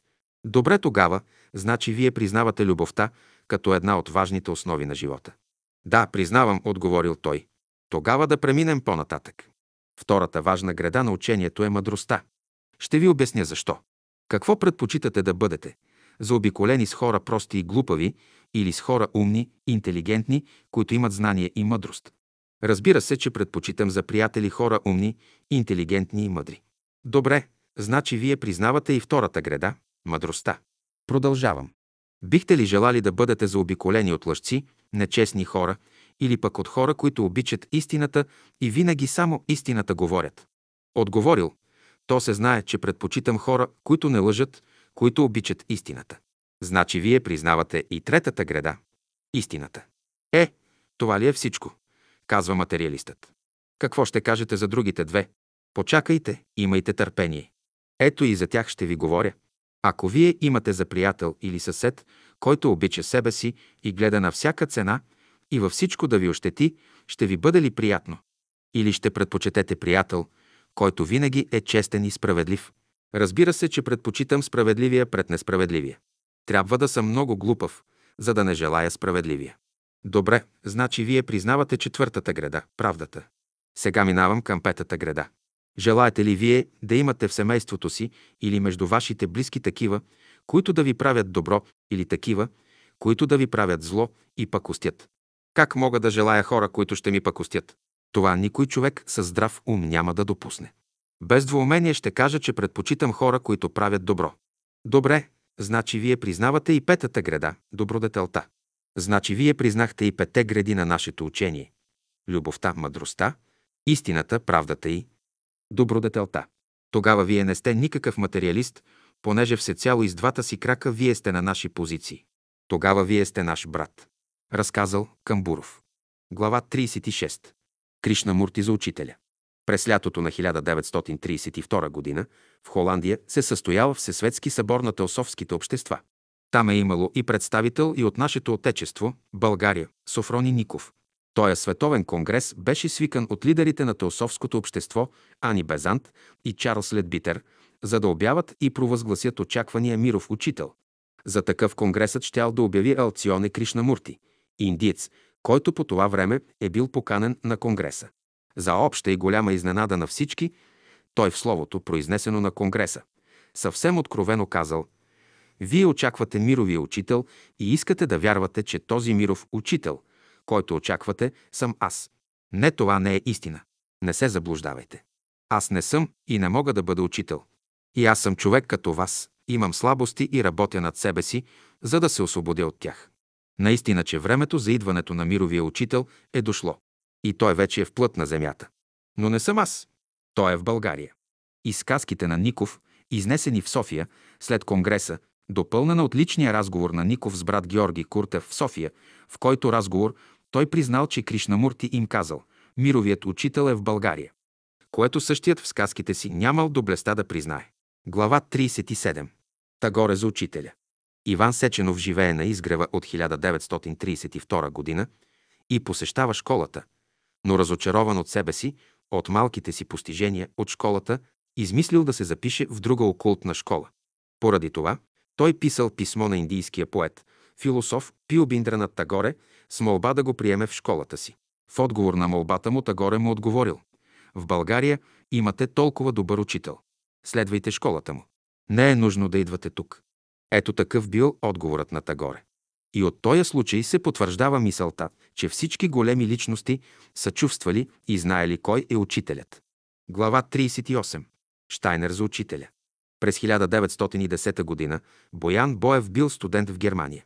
По това време е почнал много активна работа в Швейцария и Германия големият окултист на Запада, доктор Рудолф Штайнер. Тогава Боев отива при него и иска да се запише в неговата школа, а Штайнер му казал «Иди си в България. Там е мировият учител». Боев идва в България и намира учителя си и започва активна работа при учителя. Разказал Боев, 1954 година. Глава 39. Великият учител в България. Преди години на един голям ясновидец, индус, по вътрешен път се открива, че Великият учител е в България. Идва той в Европа, в България, в нашата столица. Намира теософското общество и ги пита. Има ли тук някой велик учител между вас? Между нас няма такъв, отговорили. А някъде другаде? Да, има тук един учител. Той живее извън града. Той се казва Петър Дънов но той не е този, когато търсите. Заведете ме при него, казал той. Искам да го видя. Качват се на лека кола и отиват на изгрева. Учителят бил заед и не го приел. Показал се на входа и му определил среща за следния ден. Индиецът очаквал да види великия учител в сияние като слънце, а го видял в матова светлина аура и си казал «Това не е тоя, когато търся и не отишъл на определения ден и си отпътувал, без да познае учителя. Дошъл от Индия при самия учител и не го познал. Защо? Защото очаквал да види учителя в слънчево сияние. Но забравил, че учителите могат да се скриват от погледа на любопитните, за да се определят истински готовите души, искрено търсещите. Разказал Георги Тахчиев. 1 юни 1956 г. Рила. Глава 40. Идете в България. На Олга Заплишка, живуща в Америка, българка по происход, жена на мисионер от 50-нишкото движение, движена от духа и се казало Идете в България и ще видите славата Божия. През 1936 г. идва в България, прекарала до 1948 г. Цели 12 години. Образували много църкви, образували свое общество, работили усърдно, но повече нищо не видяли. И няколко дни преди заминаването си за Америка, на обяда, който бил даден в Бургас, в нейна чест, тя признала, че била 12 години в България, но славата Божия не видяла и връщала се разколебана в Америка. През това време на престоя си в България тя слушала и някоя беседа от учителя на изгрева, но не го познала и затова и не видяла славата Божия. Разказал Илия Тимев. 28 октомври 1956 г. Бургас. Глава 41. Дядо Филип и влака. Дядо Филип от Красно село бил приятел на учителя, който от време на време го посещавал в голямата му овощна градина. Веднъж учителят посетил дядо Филип, който бил неспокоен, понеже очаквал някого от влака. Притеснявал се, а учителят му казал «Влакът ще закъснее с един час. Ти откъде знаеш?» попитал дядо Филип. Както казал учителят, така станало. Влакът имал закъснение цял час. Явява се въпрос. Откъде знае учителят кой влак, кой ден и колко време ще закъснее? Това остана загадка. Разказал дядо Филип. Глава 42. Дядо Филип и дъждът. Друг път дядо Филип копаял градината, когато учителят го посетил, но се оплакал, че работата не му споряла. Раздели градината на квадрати и копай и мисли само за единия квадрат. Така направил дядо Филип и скоро прекопал цялата градина. Градината, преди да бъде довършена, започнало да се заоблачава, но дядо Филип не искал дъжд, за да не прекъсне работата си. Дъждът ще дойде до оная ограда и ще се върне, казал учителят. Дъждът завалял като из ведро и се приближавал към градината. Но щом като дошъл до посочената ограда, извил на друга страна и отминал. Дядо Филип се изумил от изненада и се чудил откъде знае учителят кога ще вали, докъде ще дойде дъждът и кога влакът ще има закъснение. Разказал дядо Филип. Глава 43. Протогеров и учителят. Гражданинът Протогеров от София се занимавал с спиритизъм, т.е. с извикване на духове чрез масичка или чрез кръг и цифри. Той бил близък на учителя и затова учителят знаел за неговия спиритизъм. Учителят го посъветвал да не си губи времето, да не се занимава с спиритизъм, но Протогеров все още продължавал да се занимава. В дневника на последния се намерила следната бележка. Получих бележка от господин Дънов и отидох при него. Той, щом ме видя, ми заговори със строг тон. До кога ще се занимаваш с твоя спиритизъм? След няколко дена аз пак бях седнал до масата с молив в ръка, за да извиквам духовете, но се онесох в дрямка за миг. Като се събудих, видях, видях молива на масата щупен на две. А нека не се забравя, че аз бях сам в стаята. Глава 44. Не бой се, момчето ще оздравее. Живеех в София, към площад Възраждане. През 1947 година синът ми падна от колело и си щупи крака. Положението му от ден на ден се влушаваше. Температурата му се качи на 40 градуса. Лекарите не ми казаха нищо утешително. Нещо повече. Казваха ми, че няма да го бъде. Минаха един, два, три дни, седмица, а надежда никаква. Налегна ме голяма мъка и отчаяние. Еднаш като си седях, неусетно съм задрямала съвсем за кратко време, може би само за 5 или 10 секунди. Учителят ми се яви, направи няколко паси на крака на болното ми момче и ми каза спокойно и уверено. Не бой се. Момчето ще оздравее. Събудих се, зарадвах се, че сънувах учителя, а най-вече за това, че ми каза онова, което аз дълбоко в душата си силно желаях. И наистина, от този ден и час започна подобрението. Синът ми оздравя. Учителят му помогна. Разказала Сийка Георгиева. Глава 45. Не дей плака, а се моли. Легнах си здрава. Събудих се през нощта и чувствам, че цялата ми дясна страна е схваната, парализирана. Почувствах също и тежест в мозъка. Значи аз съм парализирана. И как можеше да не плача при това тежко състояние? В този момент нещо отвътре ми каза. Не дей плака, а се моли. И аз започнах да се моля, но така живо, както рядко съм се молила. Представях си Христа, до мен е тъй жив, а не както е по иконите. Представих си го физически и му говоря тъй. Ти, Господи, спаси тримата младенци в огнената пещ. Ти спаси Данаила от устата на лъвовете, спаси жената от кръвотечение, когато се докосна до дрехата ти. Моля ти се, Господи, помогни и на мене. Представих си също и учителя и му се моля да ми прати нови клетки в организма, да обнови тялото ми. Да ми прати сили небесни да ми помогнат. И какво стана тогава, мили братя и сестри? Като почнаха да лазят мравки по цялата ми дясна страна в продължение на цели 2-3 часа. На сутринта аз станах от леглото, като чувствам само тежест в мозъка, но след 2-3 дни и то мина. И ето ме сега тук, пред вас, на Рила, при езерата, стоя здрава пред вас за слава на Бога, на Христа и на обичния ни учител. Разказала сестра Тулешкова. Глава 46. Концерт и вдъхновение. През 1938 г. една малка група от млади музиканти от изгрева със съгласието на учителя решили да изнесат концерт в град Пловдив от песни на учителя. Импресарио е брат Неделчо Попов. Съставът на групата бе следният. Асен Арнаудов с арфа, Ангел Янушев, цигулка, Ирина Кисьова, пиано, Катя Грива, певица. Концертът бил изнесен в читалищния салон. Посещението е било задоволително за артисти, които за пръв път се явяват на концертен подиум. Публиката е била повече от Пловдивското братство с ръководителя Михаил Стоицев. След като гостуват на братята, музикантите се завръщат на изгрева. След този концерт учителят попитал брат на Делчо. Имахте ли вдъхновение? Имаше, учителю, но то като че не беше от самата публика, а идваше някъде отдалече. Учителят замълчал и повече не го питал, но по всяка вероятност той им е помагал и ги е подкрепил в едно съвсем ново за тях начинание и само проверява дали те са доловили тази му помощ, която той пращал на стотици километри. Не е изключено, че чрез тези песни на този концерт учителят да е проверявал как ще се посрещнат от народа неговите песни в народен стил и другите от духовен характер.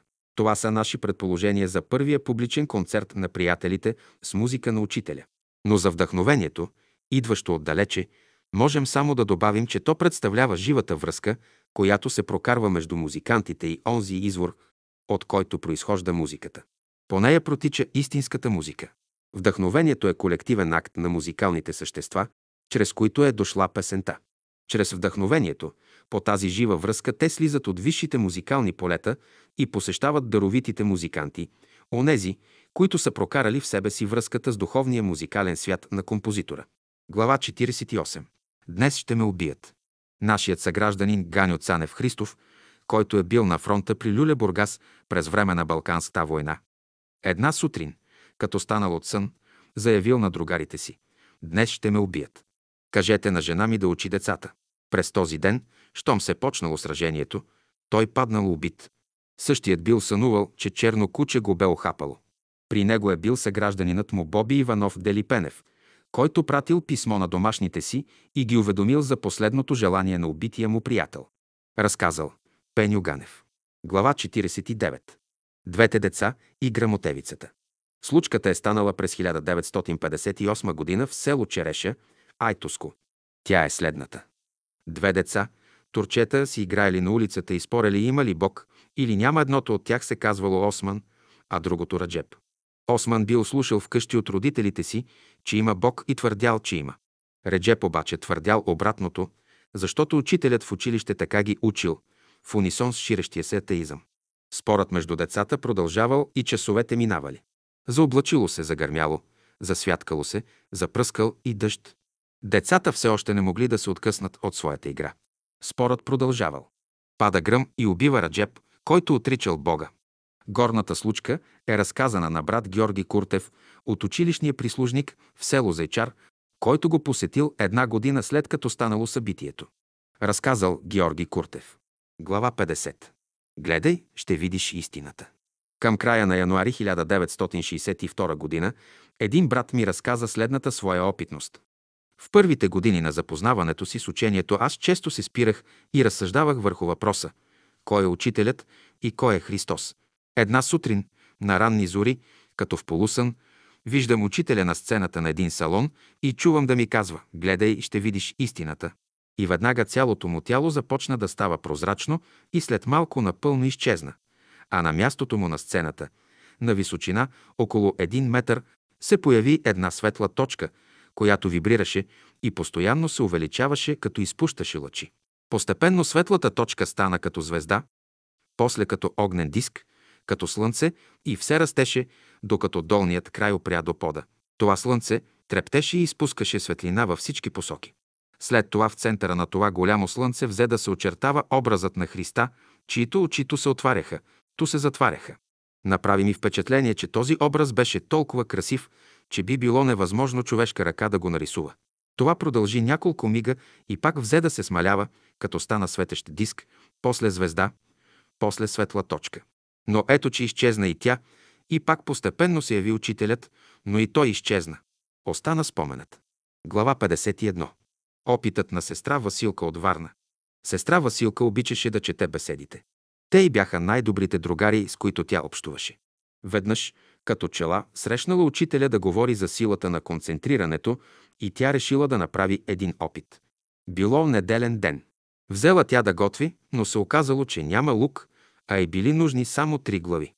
Мога да отида да поискам от коя еде от съседките, ще му услужат, си мисляла тя, но защо да се излагам пред тях, че не съм предвидила и своевременно да си купя. Веднага и хрумнала мисълта да направи опита с концентрирането. Спряла се тя, концентрирала се за няколко минути, след което продължила да си шета. След 15-20 минути, когато отворила вратата, отвън до прага видяла оставени три глави лук, толкова колкото и били необходими. Кой е оставил трите глави лук? Тя на никого не бе казала, че й трябва лук, а само е помислила. А кой би могъл да проникне в мисълта на човека, за да узнае нуждите и намеренията му? Разказала сестра Василка. Глава 52. Приятел на истината.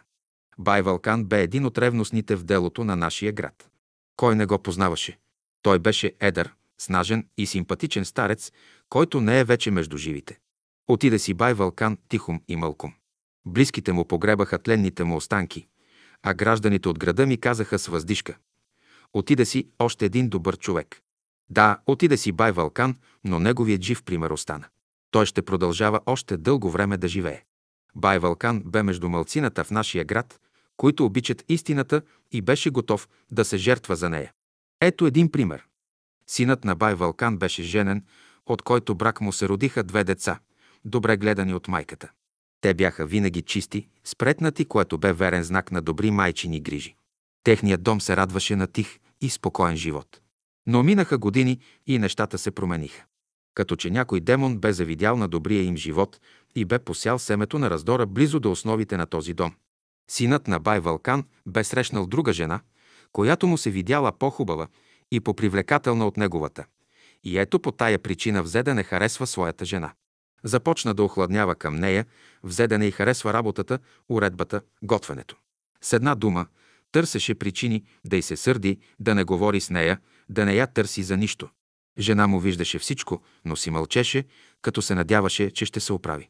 Те вече не спяха заедно. Добрата му жена и това прие с примирение. Но съседките й започнаха да й подхвърлят думи, че мъжът й заглеждал друга жена от съседната махала. Тежки бяха тия думи, но трябваше да ги понася. И наистина какво друго можеше да прави? Основите на техния дом, на тяхното семейство се рушаха. Бай Вълкан виждаше това, но все мълчеше, докато един ден намери удобен момент да каже на сина си. Синко, пътят по който си тръгнал не е добър. Този път не те води към добро. Хората подмятат думи. Синко, пази си честа и честа на семейството си. От тая жена по-добра, по-работна, по-къщовница няма да намериш. Мълчеше синът му и нищо не отговаряше. Не мина много време и се разчу, че синът му завел дело за бракоразвод. Бащата познаваше сина си и обичаше истината. Ето защо стана свидетел на снахата против сина. В съда каза самата истина и синът загуби делото, но бай Вълкан си спечели име на честен и справедлив човек, който обича истината.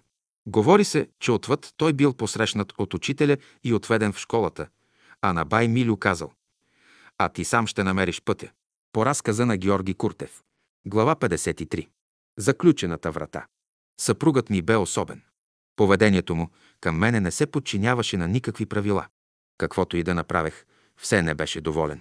Аз постоянно живеех под гнет и тормоз, а не се съгласявах да се разтрогне нашия брак, защото считах, че имам някаква карма с него, която трябва да се ликвидира. Един ден, отивайки на работа, той ме заключи в горния етаж и ме остави без човек наоколо. Ужас ме обземаше, като си помислех как ще прекарам цял ден в заключена стая. Излизането през заключената врата беше невъзможно. Трудна беше задачата ми през този ден. Аз трябваше да мисля и да намеря изход. Вратата трябваше да се отвори. Като стоях и мислех какво да правя, сетих се, че вратата е двукрилна.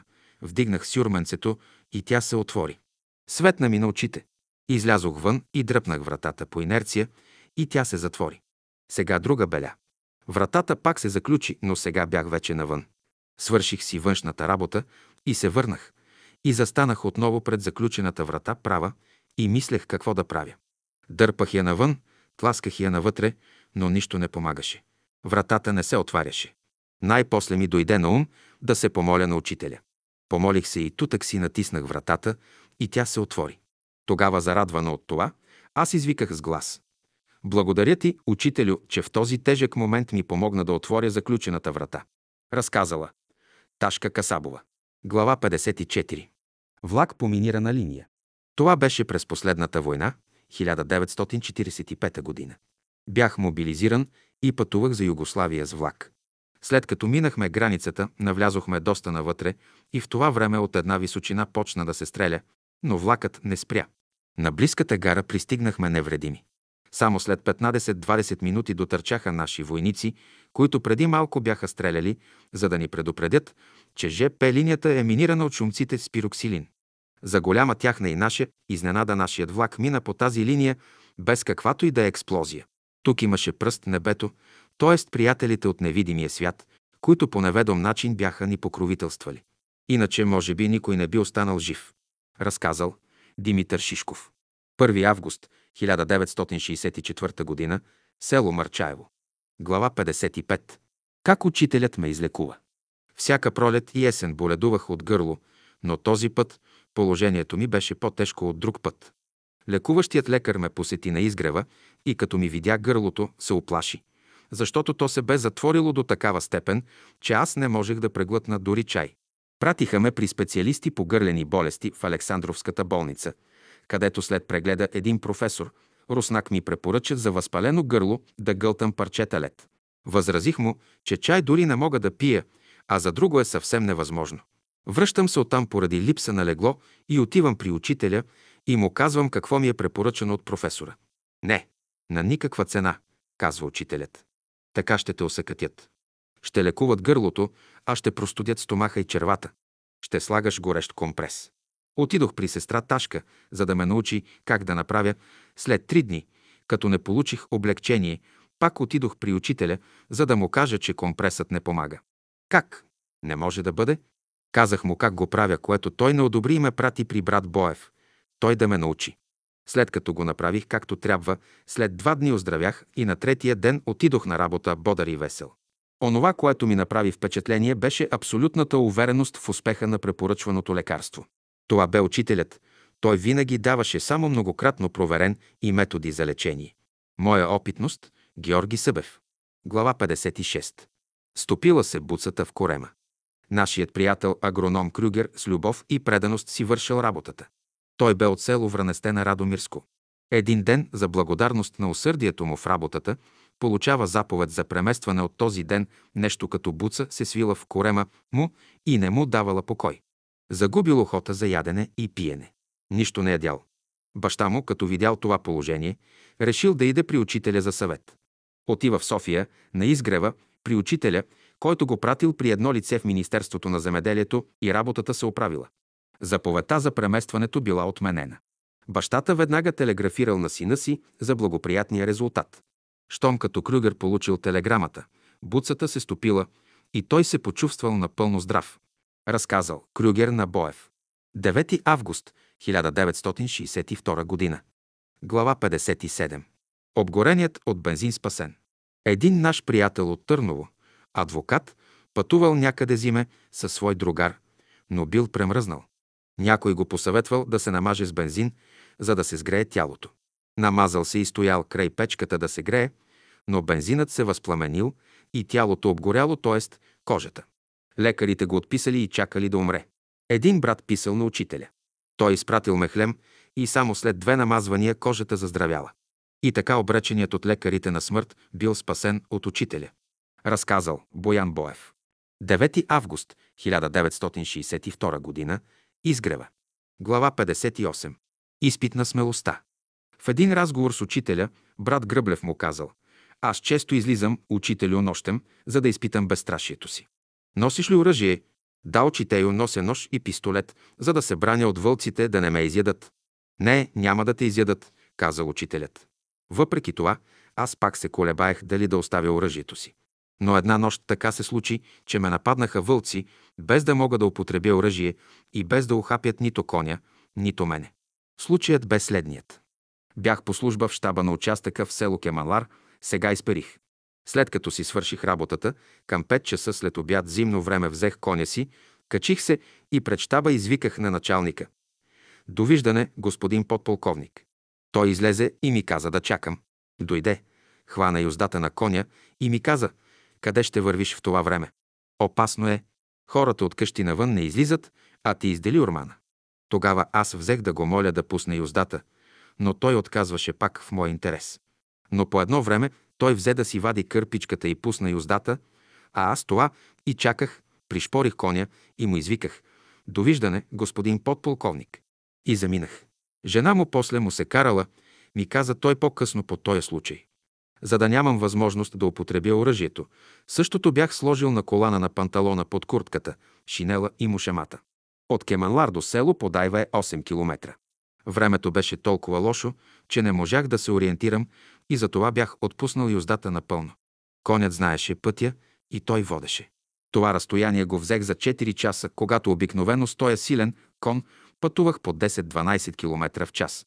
Когато дойдох до покрайнините на селото, неочаквано ни нападна глутница вълци, около 14-15, от които 5-6 се хвърлиха към шията на коня, други 5-6 към корема, а останалите към опашката на коня. Нападението бе от дясната страна. Мигновено конят отскочи в обратната страна, като аз едва успях да се хвана за седлото и да се задържа. От това внезапно и силно преживяване бях се поразколебал и потеглих за нощуване към одаята. Но конят се възпротиви и потегли към щаба на подучастъка. Тогава аз отстъпих и казах на коня, ти си по-умен. Хайде ще вървим, че каквото Бог даде. В този момент се ободрих, дойдоха ми сили и продължих пътя. В същия момент поледицата се пресече на сняг, очерта се местността, хванах здраво юздата и останалите 14 километра ги взех само за 2 часа и половина. След пристигането ми в щаба, предадох коня на войника, като му поръчах да прегледа коня на светло, дали няма охапано или отраскано от вълците. На заранта, когато отидох в щаба, казаха ми, че конят е съвършено здрав и че няма никакви следи от охапване или отраскване. След като отидох в щаба, казаха ми, че подполковникът до полунощ е седял на телефона и все питал за моето пристигане. Същият бе заповядал да ме посрещнат 20 души войници. Поручикът за свое успокоение отишъл да пита майка ми дали да отидат да ме срещнат, а тя казала «Няма нужда. Той сам ще си дойде». След този случай аз се уверих окончателно в думите на учителя, който два пъти ми каза «Върви, вълците няма да те изядат». От този случай продължавах по свое желание да излизам нощно време, зиме, по няколко пъти седмично. Глава 59. Формулите. През 1929 г. Дунав замръзна. Ето защо вълците се увеличиха десетократно, понеже идваха от Карпатите и свободно минаваха през заледената река. Един-два пъти след горната случка вече излизах без оръжие, но с кон, като си правех сметката, че първо ще пожертвам коня, а аз ще се кача на някое дърво, но след това ми дойде мисъл да не правя такива сметки. След това вече излизах без кон и без оръжие, тъй като моето оръжие беше невидимо, което учителят ми беше дал. Подготовка. Едно добрата молитва. Две Псалом 91. Три Отче наш. 4 Псалом 23 и 133. Пет след това почвам с формулите. Няма любов като Божията любов. Три пъти. Само Божията любов е любов. Три пъти. Няма мъдрост като Божията мъдрост. Три пъти. Само Божията мъдрост е мъдрост. Три пъти. Няма истина като Божията истина. Три пъти. Само Божията истина е истина. Три пъти. Няма правда като Божията правда. Три пъти. Само Божията правда е правда. Три пъти. Няма добродетел като Божията добродетел. Три пъти. Само Божията добродетел е добродетел. Три пъти. Няма слава като Христовата слава. Три пъти. Само Христовата слава е слава. Три пъти. Няма сила като силата на духа. Три пъти. Само силата на духа е сила Божия. Три пъти. Преди да изляза четях молитвите, а след тръгване казвах формулите. Щом свършвах и стях до 200-300 метра, аз вече чувствах една вътрешна промяна и радост и вече не страх от вълци, а желаях да се срещна с тях, да ги прегръщам и продиктувано от Никола Гръблев 18 септември 1963 г. София. Веднъж учителят в разговор с сестра Савка и казал «Брат Гръблев е смел». Глава 60. Турците искат дъжд. След Европейската война брат Гръблев бил пак на военна служба в Делиорма на Лудогорието. След няколко годишно общуване с турското население, турците го обикнали като добър и верующ човек и затова ходели да се съветват с него по някои въпроси. Било лято. Настъпила голяма суша. Всичко живо се измъчвало от недоимък на вода. Всичко посято загивало и населението гледало безпомощно. Направили молебен на едно село, като заклали около 20 овни, но дъжд пак нямало. В другото село пък правили корбани и молебени, в третото също, но дъжд нямало. Сушата ставала все по-страшна, понеже малкото вода, която намирали, бързо се изчерпвала. Огрижили се турците и се чудели какво да правят. Тогава се сетили за капитан Гръблев и изпратили делегация от трима ходжи и двама кметове да се посъветват с него какво да правят. Поручикът, който бил на заставата, ги питал защо идват, защо им е Гръблев. Искаме дъжд, отговорили наивно турците. Капитанът да не е Господ, че от него да искате дъжд казал поручикът и му докладвал с една ирония за молбата на турците. Нека дойдат, казал Гръблев. Турците му казали защо идват и му съобщили, че в село Хибиб турците заклали 80 овни за корбан, в село Демирбаба тек е минус 120, а в село Махмутли е минус 100 овни. Тогава той им казал, че тая работа с корбани не става, а си иска подготовка. Тази подготовка се състои в следното. Ако някой има стар или нов спор с някого, да отиде да се помири, да се погодят. Ако някой има да се съди с някого, да се помирят. Ежби, крамоли, всичко да се оправи в срок от три дни. След това да кажат в кой ден да се съберат турците от трите села на височината, дето ще стане молебенът. Ще дойдат всички, и жените, и децата, като жените и децата ще бъдат отделно от мъжете. Определил им брат Гръблев мястото на молебена, а за деня – петък.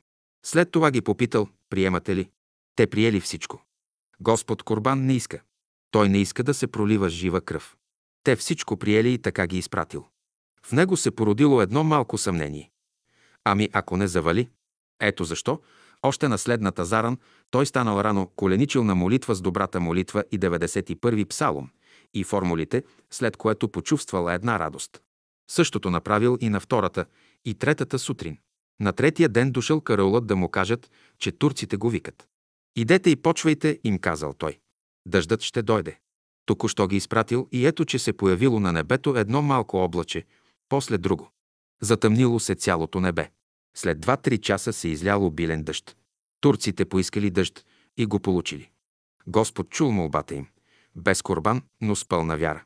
По разказа на Никола Гръблев 18 септември 1963 г. Глава 61. Сбъднатият сън след два часа. Бях ветеринарен фелдшер в село Ватина до Кавадарци, Македония. Амбулаторията ми се помещаваше в частна къща. Един ден, след като се наобядвах, легнах да си почивам и неусетно съм заспал. Сънувам, че гледам небето и на него се явиха черни облаци.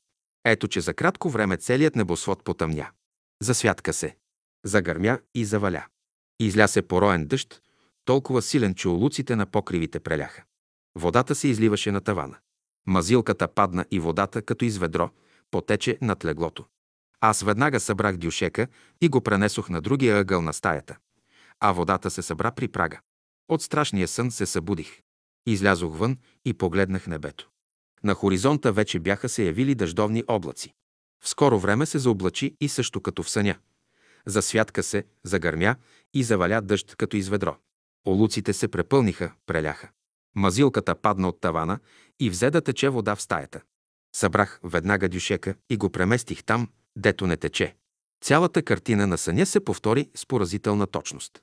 Разказал Пеню Ганев, изгрева. За да разберем горния случай, нужно е да знаем, че всички неща, преди да станат тук, долу, в материалния свят, те, според окултното учение, стават в погорните ефирни светове, където спящият е проникнал с духовното си тяло и ги е наблюдавал, преди да са станали видими за физическото ни зрение. Глава 62. Два черпака супа.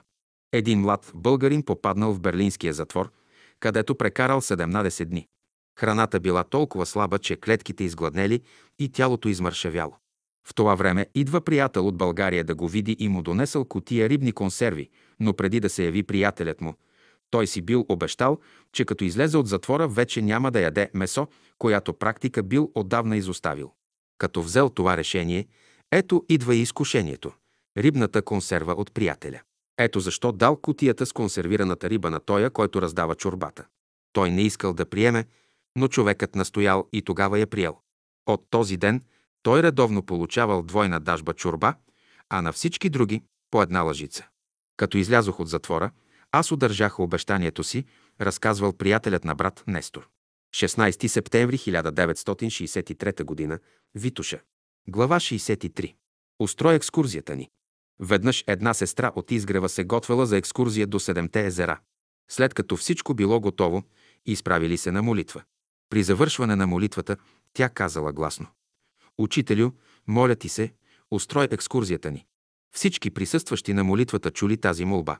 И наистина всичко по пътя им се е нареждало благополучно, като е имало редовна връзка с превозните средства. След като постояхме няколко дни на езерата, върнахме се до Вада. Там чакаше една лека кола, която се оказа, че е от София. Помолихме собственика на колата да ни превози до Самоков. Той се съгласи на драго сърце. Оттам взехме рейса за София. Разказала. Стоянка Илиева. Поискайте на време помощ и ще получите. Учителят. Глава 64. Направете една жертва. Дъщеря ми беше болна от плеврит. Аз вече помислих, че оздравяла напълно, а тя си разстрои стомаха до толкова, че нищо не можеше да поеме. Чудехме се какво да правим, как да я лекуваме. Отидох при учителя за съвет. Тогава той ми каза, направете една по-голяма материална жертва. Направихме я и тя още на другия ден можеше да яде всичко, дори лук и краставици. Тя напълно оздравя. Разказала Милева. Глава 65. Как брат Пеню получил помощ? Бях ученик в последния клас на гимназията. По всички останали предмети бях добре, но тази пуста математика, тя ме измъчваше, тя ми бе страшилището. По нея само тройки получавах. Ето, че изтече и последният месец на годината. Дойде време за матура. Учихме по конспект. Конспектът по математика съдържаше 123 въпроса. Всички въпроси преговорих много пъти, но в съзнанието ми бе тъмно. По всички други предмети бях добре, но математиката ме мореше. Утре почва матурата. Вечерта, като щях да си лягам, се помолих на учителя да ми помогне. Легнах си.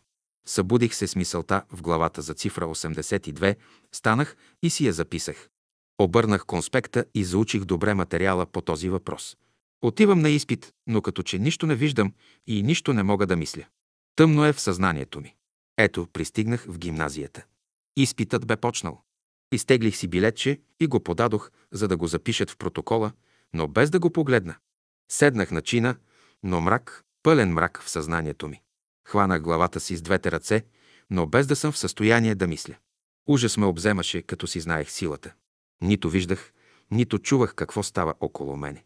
Когато по едно време си отворих очите, чак тогава забелязах билетчето при себе си. Прочетох и едва сега разбрах, че съм изтеглил номер 82, като забелязах това, като че ми съмна. Веднага ми се проясни съзнанието. Погледнах преподавателя и му казах, че съм готов. На изпита по математика изкарах петица.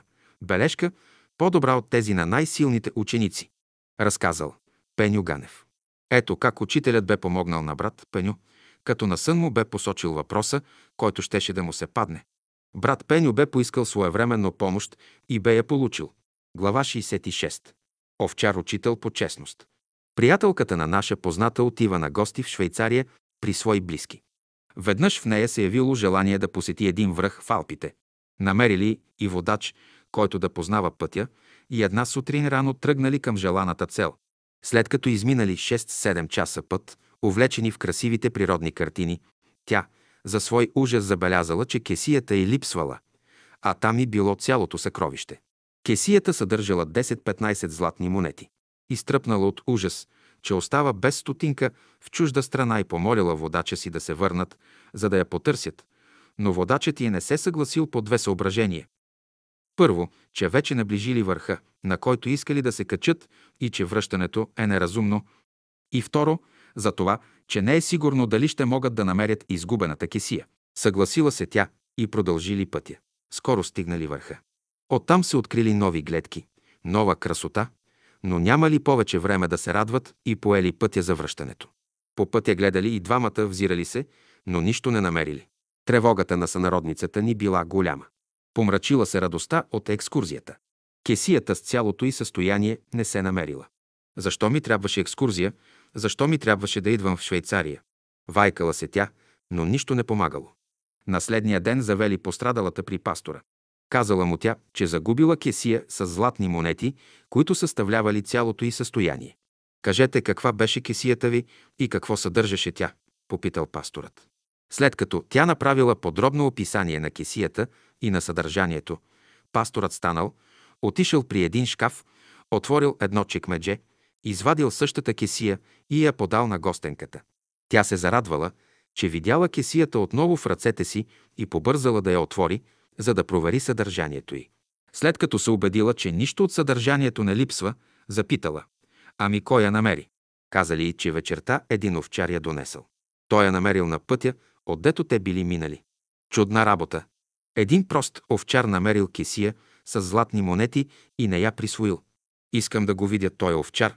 И когато вечерта ги срещнали, тя пожелала да го възнагради, но той не приял. Тогава вземете поне тия две монети, за да купите нещо за децата си, казала тя. Не, госпожо, нищо няма да взема. Моите деца трябва да се задоволят с това, което аз припечеля с труда си, казал добрият и скромен овчар.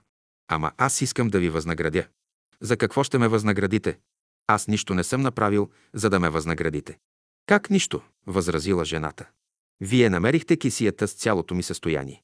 Извинете, госпожо, аз през деня съм направил едно малко добро и вие искате да ми платите. Вие искате да ме лишите от него. Не, не съм съгласен.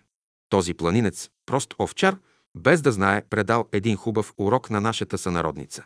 Той станал учител по честност. По разказа на брат Нестор. Глава 67. Урок по честност. Един българин разказва следната своя опитност. По време на моето следване в Швейцария, един неделен ден излязох с файтон извън града, за да се поразведря, както и за да поразгледам местността. За тази цел наех файтон и след около час и половина бях сред полето, заобиколен от хубави овощни градини. По пътя, отгдето минавахме, имаше дравчета, обсипани с плодове, голяма част от които бяха нападали на земята. Колите минаваха през тях и ги мачкаха. Да ти е жал за тия хубави плодове. Ето защо аз спрях файтона, слязох и събрах десетина круши в една кърпичка от тия, които колите прегазваха и пак се качих на файтона, за да продължа разходката си. Но за голяма моя изненада файтонджията отказа да ме вози. Слезте от файтона ми. Защо? Нали ви наех за цял ден? Възразих в недоумение аз. Тази овощна градина ваша ли е? Не, не, не е моя. Тогава защо събирате плодове от дървета, които не са ваши? Значи вие не сте честен човек. Ето защо аз не мога да ви возя повече. И файтонджията не тръгна, докато аз не слязох и не оставих плодовете, които бях събрал. Завърших следването си и се върнах в България. Започнах работа като инженер. Срещах се с много хора, но този файтунджия никога няма да забравя, защото от него аз научих какво значи честност. Това бе урок по честност. Глава 68. Влияние на лошите мисли. Един колега при разговор ми разказа следната своя опитност. Една сутрин отидох на работа и на улицата срещнах дете, което носеше кисело мляко в една голяма купа и идеше срещу мене на твърде близко разстояние. Изведнъж мина през ума ми мисъл. Ех, това дете, както носи тая купа, да може да се спъне и да разсипе млякото на земята. Защо помислих така? И аз не знаех. Това дете го виждах за пръв път. И какво стана за голямо мое очудване? Едва що помислих и ето, детето се спъна и падна на земята. Купата се щупи и млякото се разсипа. Добре си спомням, че детето, когато стана, разтревожено от тая случка, аз не само, че не изпитах съчувствие, но напротив, изпитах чувство на радост, че бе станало точно тъй, както бях помислил. Такива случки имам и други, които моят разум не може да си обясни. Разказал приятел на Шишков. Глава 69. Клетвата на майката. Хазайката на брат Симо, когато живеел в Радомир, около 1907 година, му разказала следната своя опитност. Беше в навечерието на голям християнски празник, когато майката, която била много религиозна жена, поканила всички членове на семейството на обща молитва преди вечерята. Всички вече се били събрали и чекали, когато тя се обърнала към най-малката си дъщеря и й казала да стане и да вземе участие в молитвата. Но момичето отказало под предлог, че има да учи урок за идния ден и че в момента четяла. След като майката я поканила втори и трети път, и тя пак отказала, майката много се нервирала на непослушанието на детето и казала с гняв. Ще четеш ли? Утре по поведа ти четат над главата. Както казала майката, така и станало. През същата нощ момичето починало и на следния ден попове го опявали. Разказал брат Симо. Поговорката казва «Голям залък лъпни, голяма дума не казвай». Съчетанията на аспектите понякога са фатални. Ето защо и една дума, казана от близък човек, може да предизвика фатални последствия. Глава 70. Да идеш, да се не върнеш. Това било през лятото на 1909 година в Радомир. Една майка вика 15-16 годишния си син, за да го изпрати някъде по работа. Но той не я слуша и иска да иде при вършачката, която вече от три дни била повредена и въпреки всички усилия не може ли да я пуснат в действие. Въпреки неколкократните настоявания на майката, момчето отказало да изпълни волята й. Тогава майката го проклела, като казала да идеш, да се не върнеш. Момчето отива при вършачката и още в същия момент котелът експлодирал и едно парче го улучва и убива на място. Разказал брат Симо. Глава 71. Бог да те благослови. Пътувах по шосето през едно поле сам. Времето беше приятно. Лек ветрец повяваше. Далеч от шосето пасяха стада и само от време на време долиташе до мене звън от хлопките на стадата. Вървях си спокоен, без да подозирам каквато и да било опасност. Но както си вървях, едно куче, което било в канавката, веднага се изправи срещу мене. Изненадата беше голяма. Нямаше време да мисля. Нито пък имаше време за молитва или формули. Кучето с целия си ръст беше изправено срещу мене. Дойде ми на ум да му кажа само това. Бог да те благослови. Казах го много пъти и продължавах да вървя по пътя. Кучето, както беше изправено на задните си крака, така и остана. Аз все се отдалечавах, гледах го и го благославях. Чувах го как то взе мъчително да скимти. Когато вече бях на двадесетина крачки от него, аз спрях да го благославям и чак тогава то спусна предните си крака.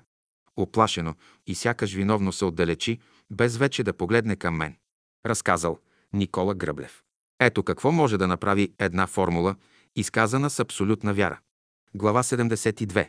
Влязох болен, а излязох здрав. Един брат разказа следната своя опитност, която се отнася към 1937 година. Живеех на изгрева. Веднъж бях се простудил така силно, че едва ставах от леглото. Следния ден, без сряда, школа в 5 часа сутринта. Реших да отида на школа и след школата да попитам учителя за лекарство. Влязох болен и седнах срещу учителя. Той, още с идването ми ме погледна, започна лекцията, но след това се отклони и каза и най-тежката болест може да се излекува за половин час с силна вяра. Разбрах, че това го каза на мене. Когато свърши лекцията, аз излязох от салона напълно здрав и вече не беше нужно да ходя да го питам, защото той беше възприел мисълта ми и ми беше помогнал, беше ме излекувал. Разказал Пантелей Карапетров. Глава 73. Както казваш, така да бъде. Беше люта зима. Дебел сняг бе покрил земята. Продължаваше да вали. Едри парцали сняг се стеляха по земята и затрупваха пътищата, мостовете, проходите, така че снежната покривка на места достигаше до 2-3 метра. Това бе неотдавна, през 1952 година, когато общините по места обявиха бедствено положение. Къщите също бяха затрупани и никой не можеше да отиде при изгладнелите стада овце. Вече втори, трети ден вали и като че не мисли да спира. Бригада от 20-30 души, въоръжени с лопати и гребла, излезе и започна разриването на снега. Ето вече от два часа се борят с виелиците, опитват се да направят пътеки, но без никакъв резултат. Трети час минаваше и положението бе все същото. Вали, вали, вали. Хората, които до сега опитваха да разринат снега, взеха да се отчаиват, като казваха. Невъзможно е, защото виелицата не спира. Пътеките наново се застилат след нас. И действително, снежната стихия беше в разгара си, упорита и безмилостна. А стадата блееха, без да може някой да отиде при тях да ги нахрани и напои. Няма смисъл да се морим, казваха едни. Вятърът отново засипва пътя. Докато не спре фартуната, всичко е напусто, казваха други. Няма ли някой верующ, че заради него да спре виелицата? Казал един от групата и погледнал към брат Киряк и към друг един верующ евангелист. А брат Киряк казал, нека бъде според както ти казваш. Кога ще спре вятърът? След половин час. И каква била изненадата на всички, които бяха чули разговора, когато след 15-20 минути бурята спряла и те успели да разринат снега, да направят пътеки и да нахранят стадата. Последните били спасени от гладна смърт. Вярата на двама верующи победила безверието на 30 души. По разказа на брат Киряк. Глава 74. Утре ще вали. В учреждението, дето работех, вече всички колеги знаеха, че аз знам лекарства за някои болести и ми задаваха въпроси за какво ли не. Един ден се срещнахме с агронома и той между другото ми каза «То всичкото хубаво, но сушата е голяма. Вече всичко започва да съхне. Лошо е, лошо е, дето не вали. Утре ще вали, му казах аз с една вътрешна увереност. На следния ден сутринта още никакво облаче нямаше на небосвода, но нашият агроном си бе взел чадъра за дъжд. Защо ти е този чадър? Го питаха всички колеги. Не видиш ли какъв хубав ден, а ти носиш чадър? Но той си мълчеше. Надвечер се заоблачи и заваля. Всички, които не си носеха чадъри, бяха измокрени. Само агрономът бе защитен от дъжда, защото само той си носеше чадър. Сега вече колегите се обръщат към него. Ти откъде знаеше, че ще вали, та още от сутринта си носеше чадър? Пенка ми каза, отговори той. Скоро всички колеги се затвърди убеждението, че аз познавам. По разказа на Пенка. Глава 75. Учителят е навсякъде. Била китна пролет, когато сестра Пъ се връщала от София и влакът я носел към родния и град. Летял влакът през полето, като да бил крилат, а тя гледала през прозореца широкото, сякаш безкрайно поле и си мисляла така, Господи, толкова много хора по полето, животни, птици, насекоми, растения и тревички, всичко на Тебе се надява, на Тебе се моли, от Тебе иска помощ, храна и закрила. Как успяваш на всички да помагаш? Ето какви мисли изпълвали ума и съзнанието на сестра П. А влакът летял като изтърван кон през полето. Застанала тя на прозореца на купето и вижда следната картина. Учителят в бяло ленено палто се разхожда. Не, а се носи над изкласилите ниви. Влакът лети с шеметна скорост, а ето учителят все е пред очите й над изкласилите ниви. Тя гледала и си мисляла тъй. Ето на, сега колко съм далеч от София, където оставих учителя, а ето, че и тук, над нивите и навсякъде все учителят. Всичко вижда, от всичко се интересува. Но след миг тази картина изчезва, а влакът продължавал своя път. И други хора имало на прозореца, но само тя видяла картината. По разказа на сестра Пенка. За духовния поглед на учителя няма близо и далеч, няма време и пространство. Глава 76. Как атеистът повярвал? Това се случило във влака през месец юни 1964 година. Случката е следната. В едно купе пътували две жени, две приятелки, които се разговаряли тихичко.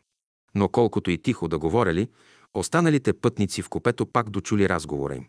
След като били изминали повече от два часа, един от присъстващите мъже се обадил. Аз без да искам чувах разговора ви.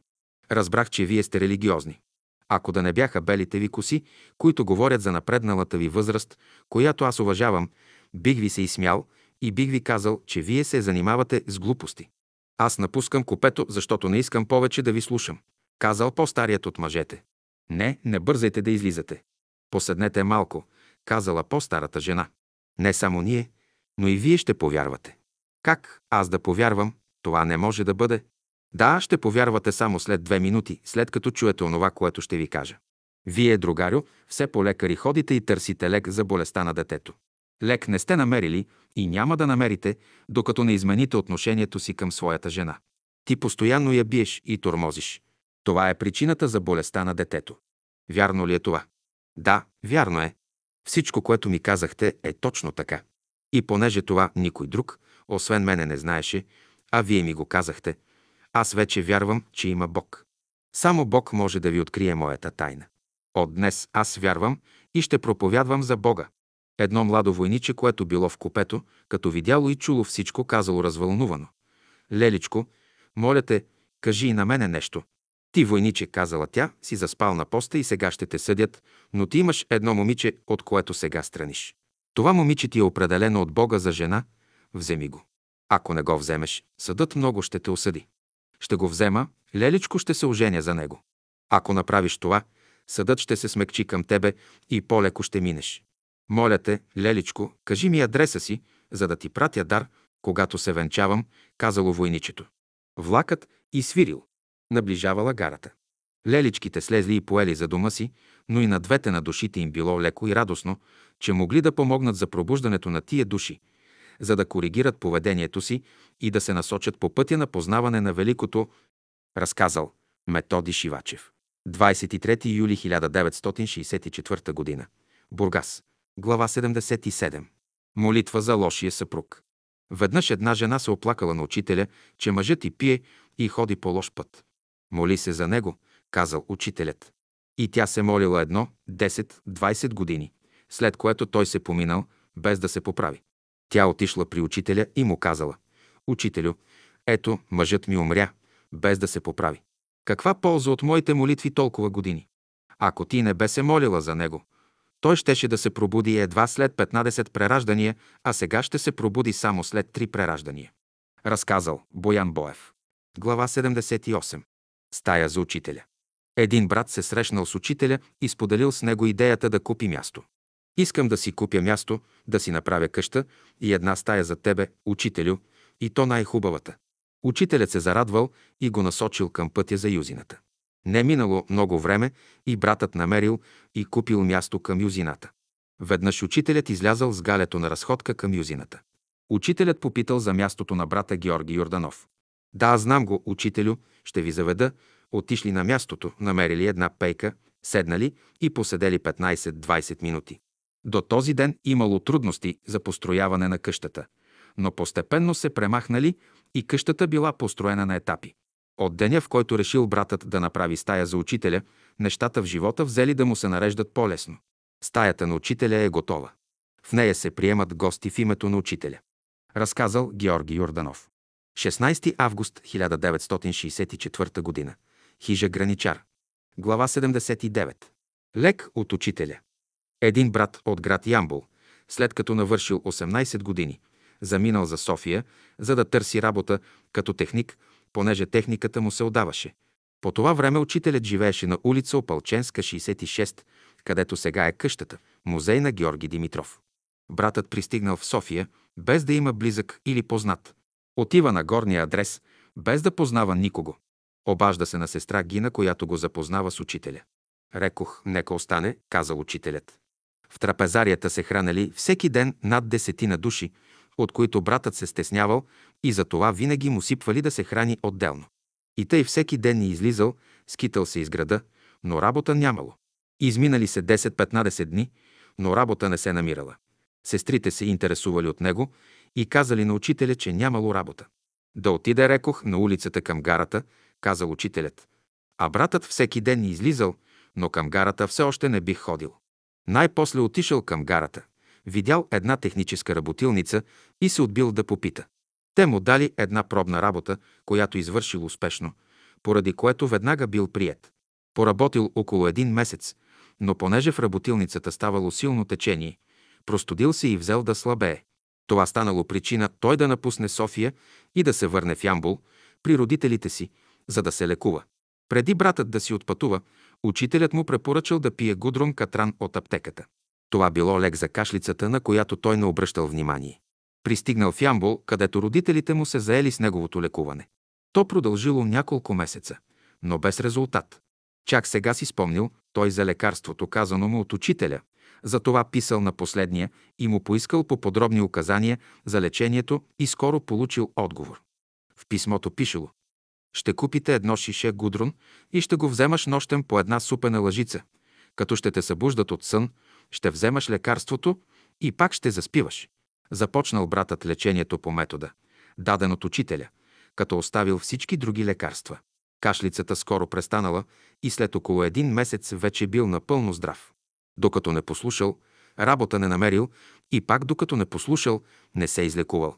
На ученика е нужно послушание. По-голямо послушание, по-малко страдание. Глава 80. Една диня вместо две. Същият брат ми разказа и следната своя опитност, която е също така интересна. След като намерих работа в София и получих първата заплата, реших да почерпя учителя и приятелите от Опалченска. Купих две доста големи дини, но след като ги взех на ръце да ги нося, видях, че е неудобно да се носят две дини и се върнах при продавача и го помолих да ми избере една по-голяма диня вместо двете. Той се съгласи. Взех динята и отидох на Опалченска. Вечерта я срязахме, беше много сладка. Тогава учителят каза, усмихвайки се. Братът бе купил две дини, но понеже му беше трудно да ги носи, върна се и взе тази. Като чух това, аз се изумих от очудване. При мене нямаше никой познат и никому още не бях казал нищо за динята. Отде учителят знаеше, като че ли е бил при мене. Глава 81. Кажете на учителя, че ни трябваш. През 1943 г., когато цяла София бе евакуирана, и брат Георги се бе евакуирал в родното си село. Както винаги, така и сега, аз без цигулката никъде не тръгвам. Тя ми беше любим другар.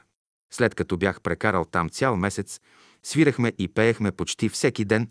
Ето, че получих повиквателна заповед за запас в главното интендантство. Сестрите те бяха свикнали с мене, с цигулката, с песните, че не им се искаше да се разделят от мене. Ето защо сестра Димитра голямата на тръгване ми каза. Кажи на учителя, че ти тука ни трябваш.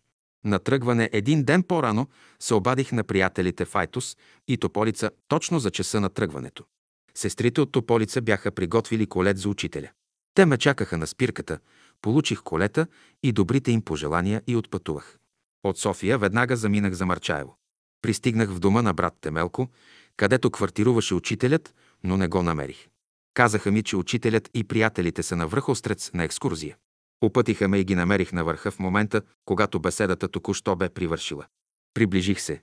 Целунах ръка на учителя и му разправих как хубаво прекарваме в село Горица.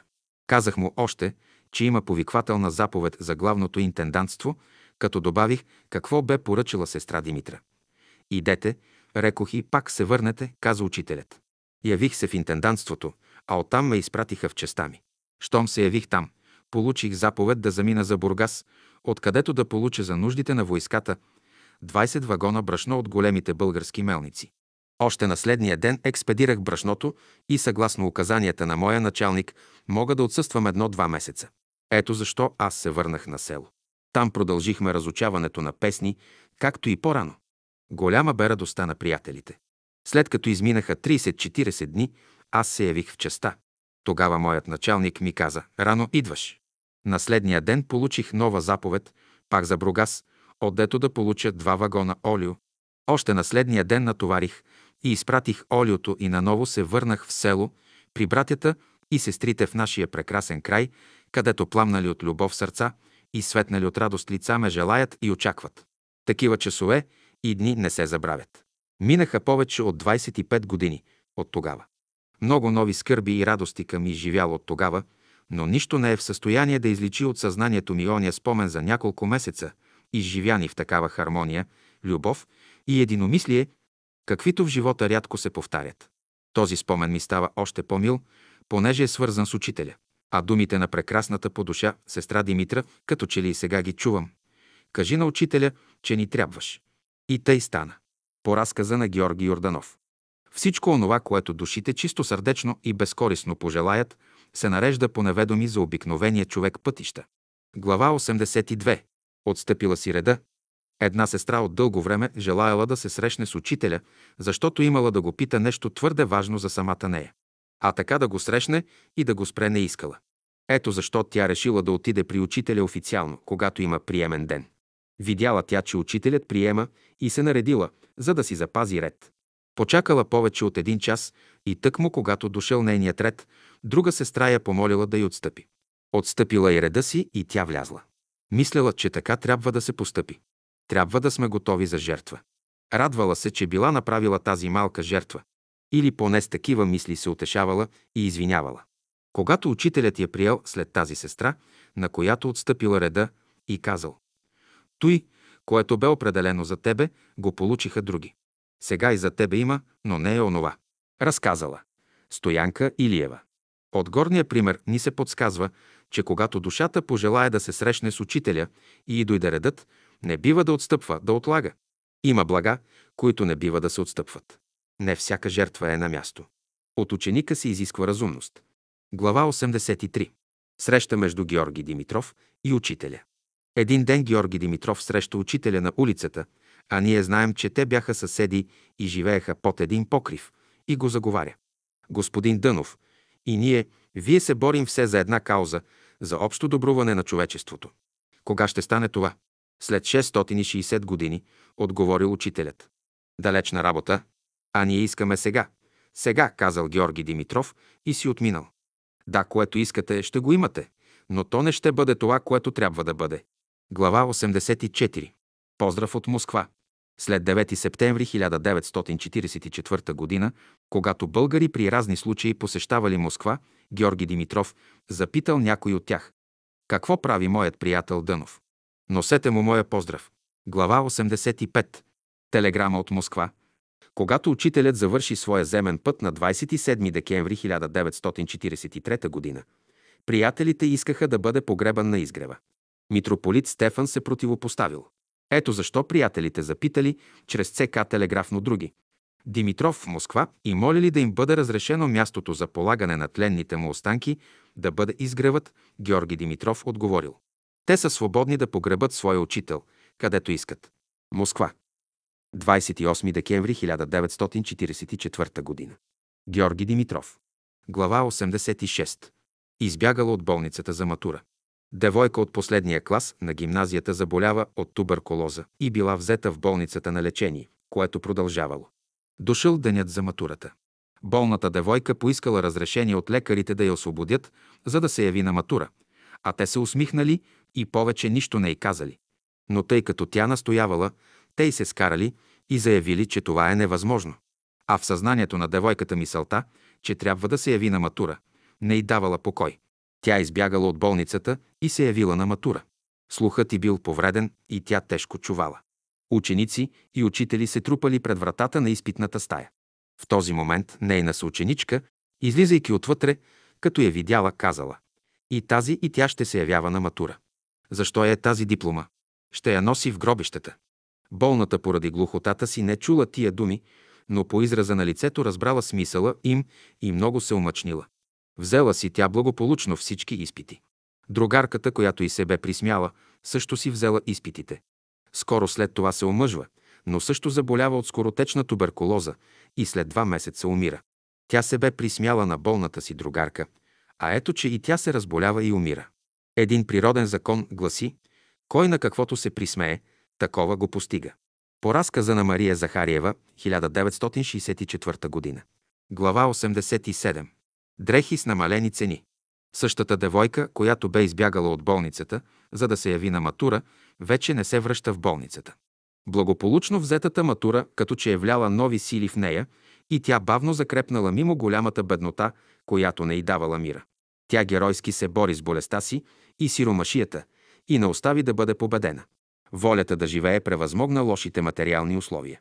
Един ден, наскоро след като е избягала от болницата, отишла в един магазин с намалени цени и облякла една рокля, за да си я изпробва, но един гражданин я видял и й се скарал, като и казал, че тя не трябва да облича дрехите, защото така се пренася и болестта. Девойката била крайно бедна и от редовни цени не е могла да купи нищо. Затова влязла в магазина с намалени цени. Но ето, че и от тук я гонят. Тя съблякла роклята, оставила я и си излязла много умъчнена от отношението на този съгражданин, без да може да си купи нещо. Същият този съгражданин скоро заболял от туберкулоза и след месец и половина умрял. По разказа на Мария Захариева. Глава 88. Гъби за учителя. Когато учителят беше в Марчаево, аз почти всеки ден му изпращах гъби. Веднъж му пратих гъби по една сестра. Учителят, след като получил гъбите, се зарадвал и казал «Хубаво прави сестра Маринка, че ми праща гъби, но рекох, кажете й, че и на другите им се ядат гъби». Щом като получих това известие, аз още на следния ден намерих много гъби, пълна раница, изчистих ги и поех пътя за Марчаево. Щом пристигнах там, още беше рано, преди обяд, отидох право при учителя, дадох му гъбите и казах «Учителю, ето ви гъби за всички и разтворих раницата. Рекох, дайте ги на дежурните да ги сготвят за обяд. Всички, които ядоха от гъбите, бяха доволни, а учителят чрез тези гъби ме благослови. И от тогава гъбите ни носят един постоянен доход за семейството.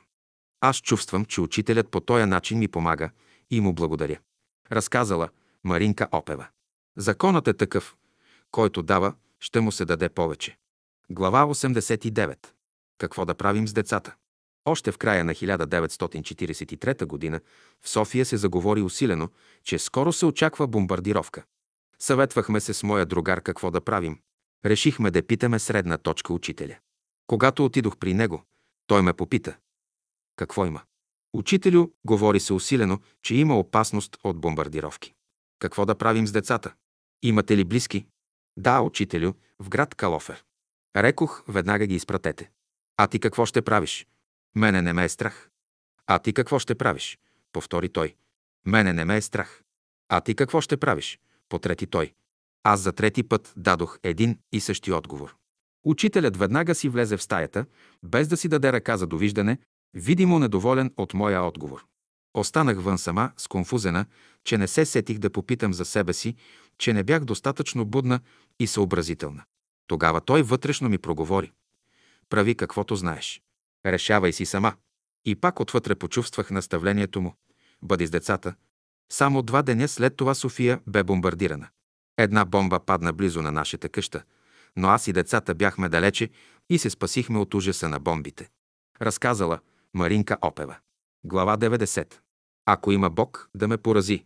Преди около 45 години един интелектуалец в Америка изнесъл публична сказка в един от големите градове, с цел да популяризира своите атеистични разбирания. С множество примери той се опитал да докаже, че Бог не съществува. Няколко хилядна публика се била стекла, за да чуе думата на атеиста. Сказчикът признавал, че има природа и природни закони, т.е. естествени закони, но че тая природа и природни закони никой не ги е създал, т.е. че те нямат създател. Говорителят привел множество доказателства и примери из минералното, и с растителното и животинското царства, едно от друго все по-остроумни, все по-убедителни. Но най-накрая, за да не остане ни следа от съмнение в слушателите, за да им докаже, че Бог не съществува, казал тъй. Няма Бог нито на земята, нито на небето. Този Бог хората сами го измислиха. Аз твърдя, че Бог не съществува. Но ако въпреки всичко Той съществува, то аз призовавам този Бог да ме порази още днес, още този час. Но ето, че едва изрекал тежките думи, тутък си пада още на трибуната и моментално умира. Пресата в Америка дълго време коментирала случая, като се правили най-различни предположения за причинената моментална смърт на оратора. По беседите. Глава 91. Махнете иконата. Преди 3-4 години в едно семейство на село се очаквало раждането на дете. Бъдещата майка била атеистка. В стаята и на стената висяла икона. Моля ви се, казала бременната на своите близки. Махнете тази икона от стената, защото аз не искам моето дете, като се роди, да види тая икона там. Не искам да гледа икони. Желанието на бъдещата майка веднага било изпълнено, тъй както тя поръчала. След това детето се родило. Иконата вече е нямало на стената. Но не само иконата не видяло. То не видяло и своята майка, а и никога нямало да я види, защото се родило сляпо. Глава 92. Овъгленият покойник. Бай Штилян от Горно Оряховско на младини ходил в Америка, откъдето се беше върнал школуван атеист. Всякога, когато ставало дума за религия, за вяра в Бога и ангелите, той все хулял и псувал и какви ли нелепости още не казвал против Бога, против Твореца. Верующ или неверующ, животът се изнизал година след година, дошъл последният му час. Сега всичките му близки се струпали около него, за да чуят последната му дума. Аз в Бога не вярвам. Църква и поп не признавам. Ще ме заровите без поп. Това било последното му желание. Поминал се бай Штилиан. Неговите близки, въпреки изричното му поръчение, го занесли в църквата за опяване. Завалял дъжд, загърмяло, а попът и близките му обикаляли около мъртвеца. Но ето, случайно или не, пада гръм върху мъртвеца в ковчега и го въглява. Тъй свършило битието на бай Штилиан. Глава 93. Обрал пеленаче. Един наш съсед бил войник на фронта през последната война. Един ден, като минавал по пътя през гората, намерил оставено пеленаче. Той видял, че то било загърнато в хубава бархетена пелена. Харесал пелената и я взел, като оставил детето и без нея.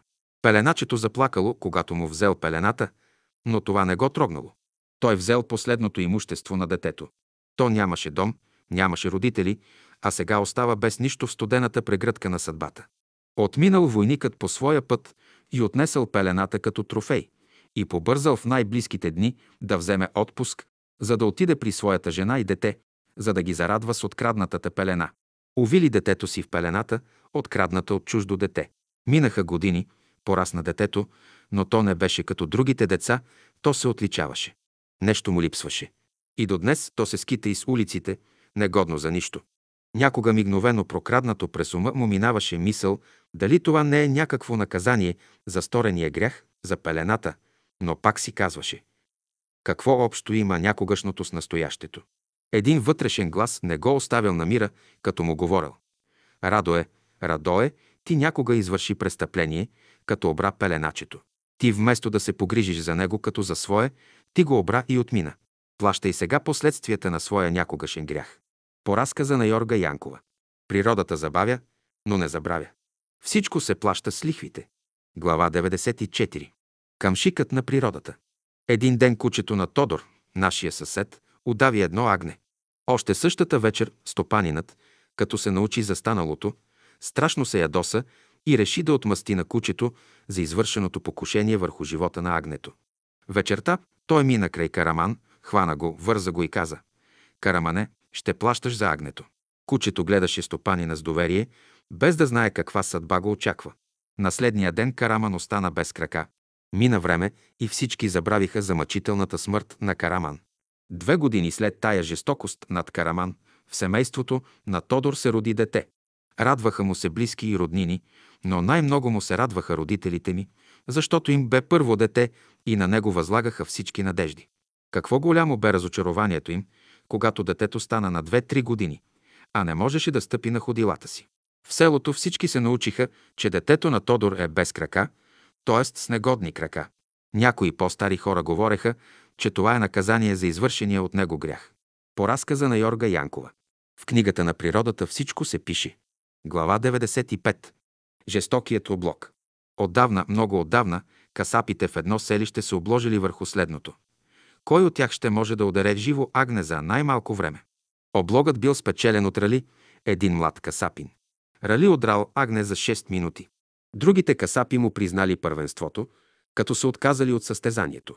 Рали получил похвала за извършената жестокост. Той като че бил човек без сърце. Всички от потомството на Рали от този ден, денят на облога, добили прозвището Живодарови. И тъй си останало това име. Не минало много време от облога, когато един ден Рали се връщал от града, където бил ходил на пазар, завалява дъжд, засвяткало се, загърмяло, пада гръм и го убива на пътя. Тъй завършва историята на Рали Живодеров. Глава 96. Отложи пътуването си. Жеко, съпругът на сестра Тройчка, имал работа в София и се приготвял на следния ден да замине с самолет, за да спести време. Но през нощта сънува, че брат Боев му се явява и му казал да отложи пътуването си за през следната седмица. Като се събудил сутринта, се поколебал, но малко след това решил да послуша съвета на покойния брат. За да ми се яви на сън брат Боев, все има значение, си казал той и отложил пътуването. Същият самолет, с който щял да пътува, не много след излитането си катастрофирал. Сега Жеко разбрал какво значение имал съня. Чрез сън брат Боев го предпазил от явна смърт. Разказала. Троичка. 19 декември 1963 г. Село Тополица. От горния случай става ясно, че нашите скъпи покойници бдят над нас и искат да ни помагат. Остава ние да бъдем по-будни и по-послушни към техните предупреждения. Глава 97. Заровеното богатство.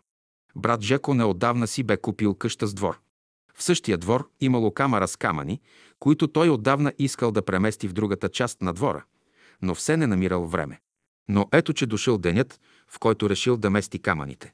През същата нощ брат Боев пак му се явява и му казва да не мести камъните.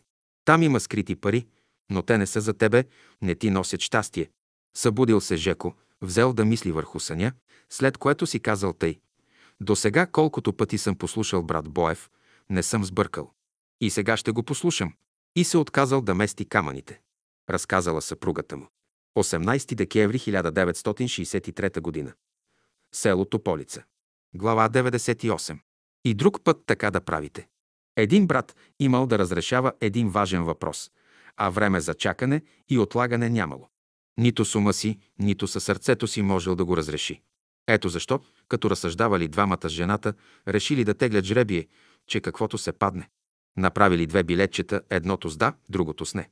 Като изтеглили, паднало се да й постъпили, както го оговорили. Резултатът бил добър. При най-близката среща с учителя, братът му казал горния случай и че как излязли от затруднението. И друг път така да правите, казал учителят. Разказал братът. 1960 година. Глава 99. Операция на сън. Една сестра от град Ямбол страдала от тумор. Дълго време се колебаяла дали да си направи операция и най-после решила. През нощта преди деня на операцията тя се помолила и поискала помощ от учителя. Същата нощ тя сънувала, че учителят дошъл и направил операцията. Събудила се сутринта и вече нямало следа от тумора. Тя наистина била здрава. Разказал Георги Тахчиев. 1956 година. Глава 100. Мирът иде. Това беше през август 1944 година, когато учителят току-що се бе върнал от Марчаево. Срещнахме се на изгрева и аз го запитах. Учителю, ще има ли скоро мир? Мирът иде, каза учителят, само че много бавно. Иде с биволска кола. Ще кажете защо. Защото сега се гради мир за 1020 години. Мирът ще дойде, но чак през 1968 година. До тогава ще се водят преговори, но мир все още няма да има. Вие обаче не се отчаивайте, но работете за мир в себе си, за мир в семейството, за мир в братството, за мир между народите. За сега три неща ви са необходими. Не се съмнявай в брата си. Не осъждай никого. Бъди благодарен за всичко. 1960 година. Бургас.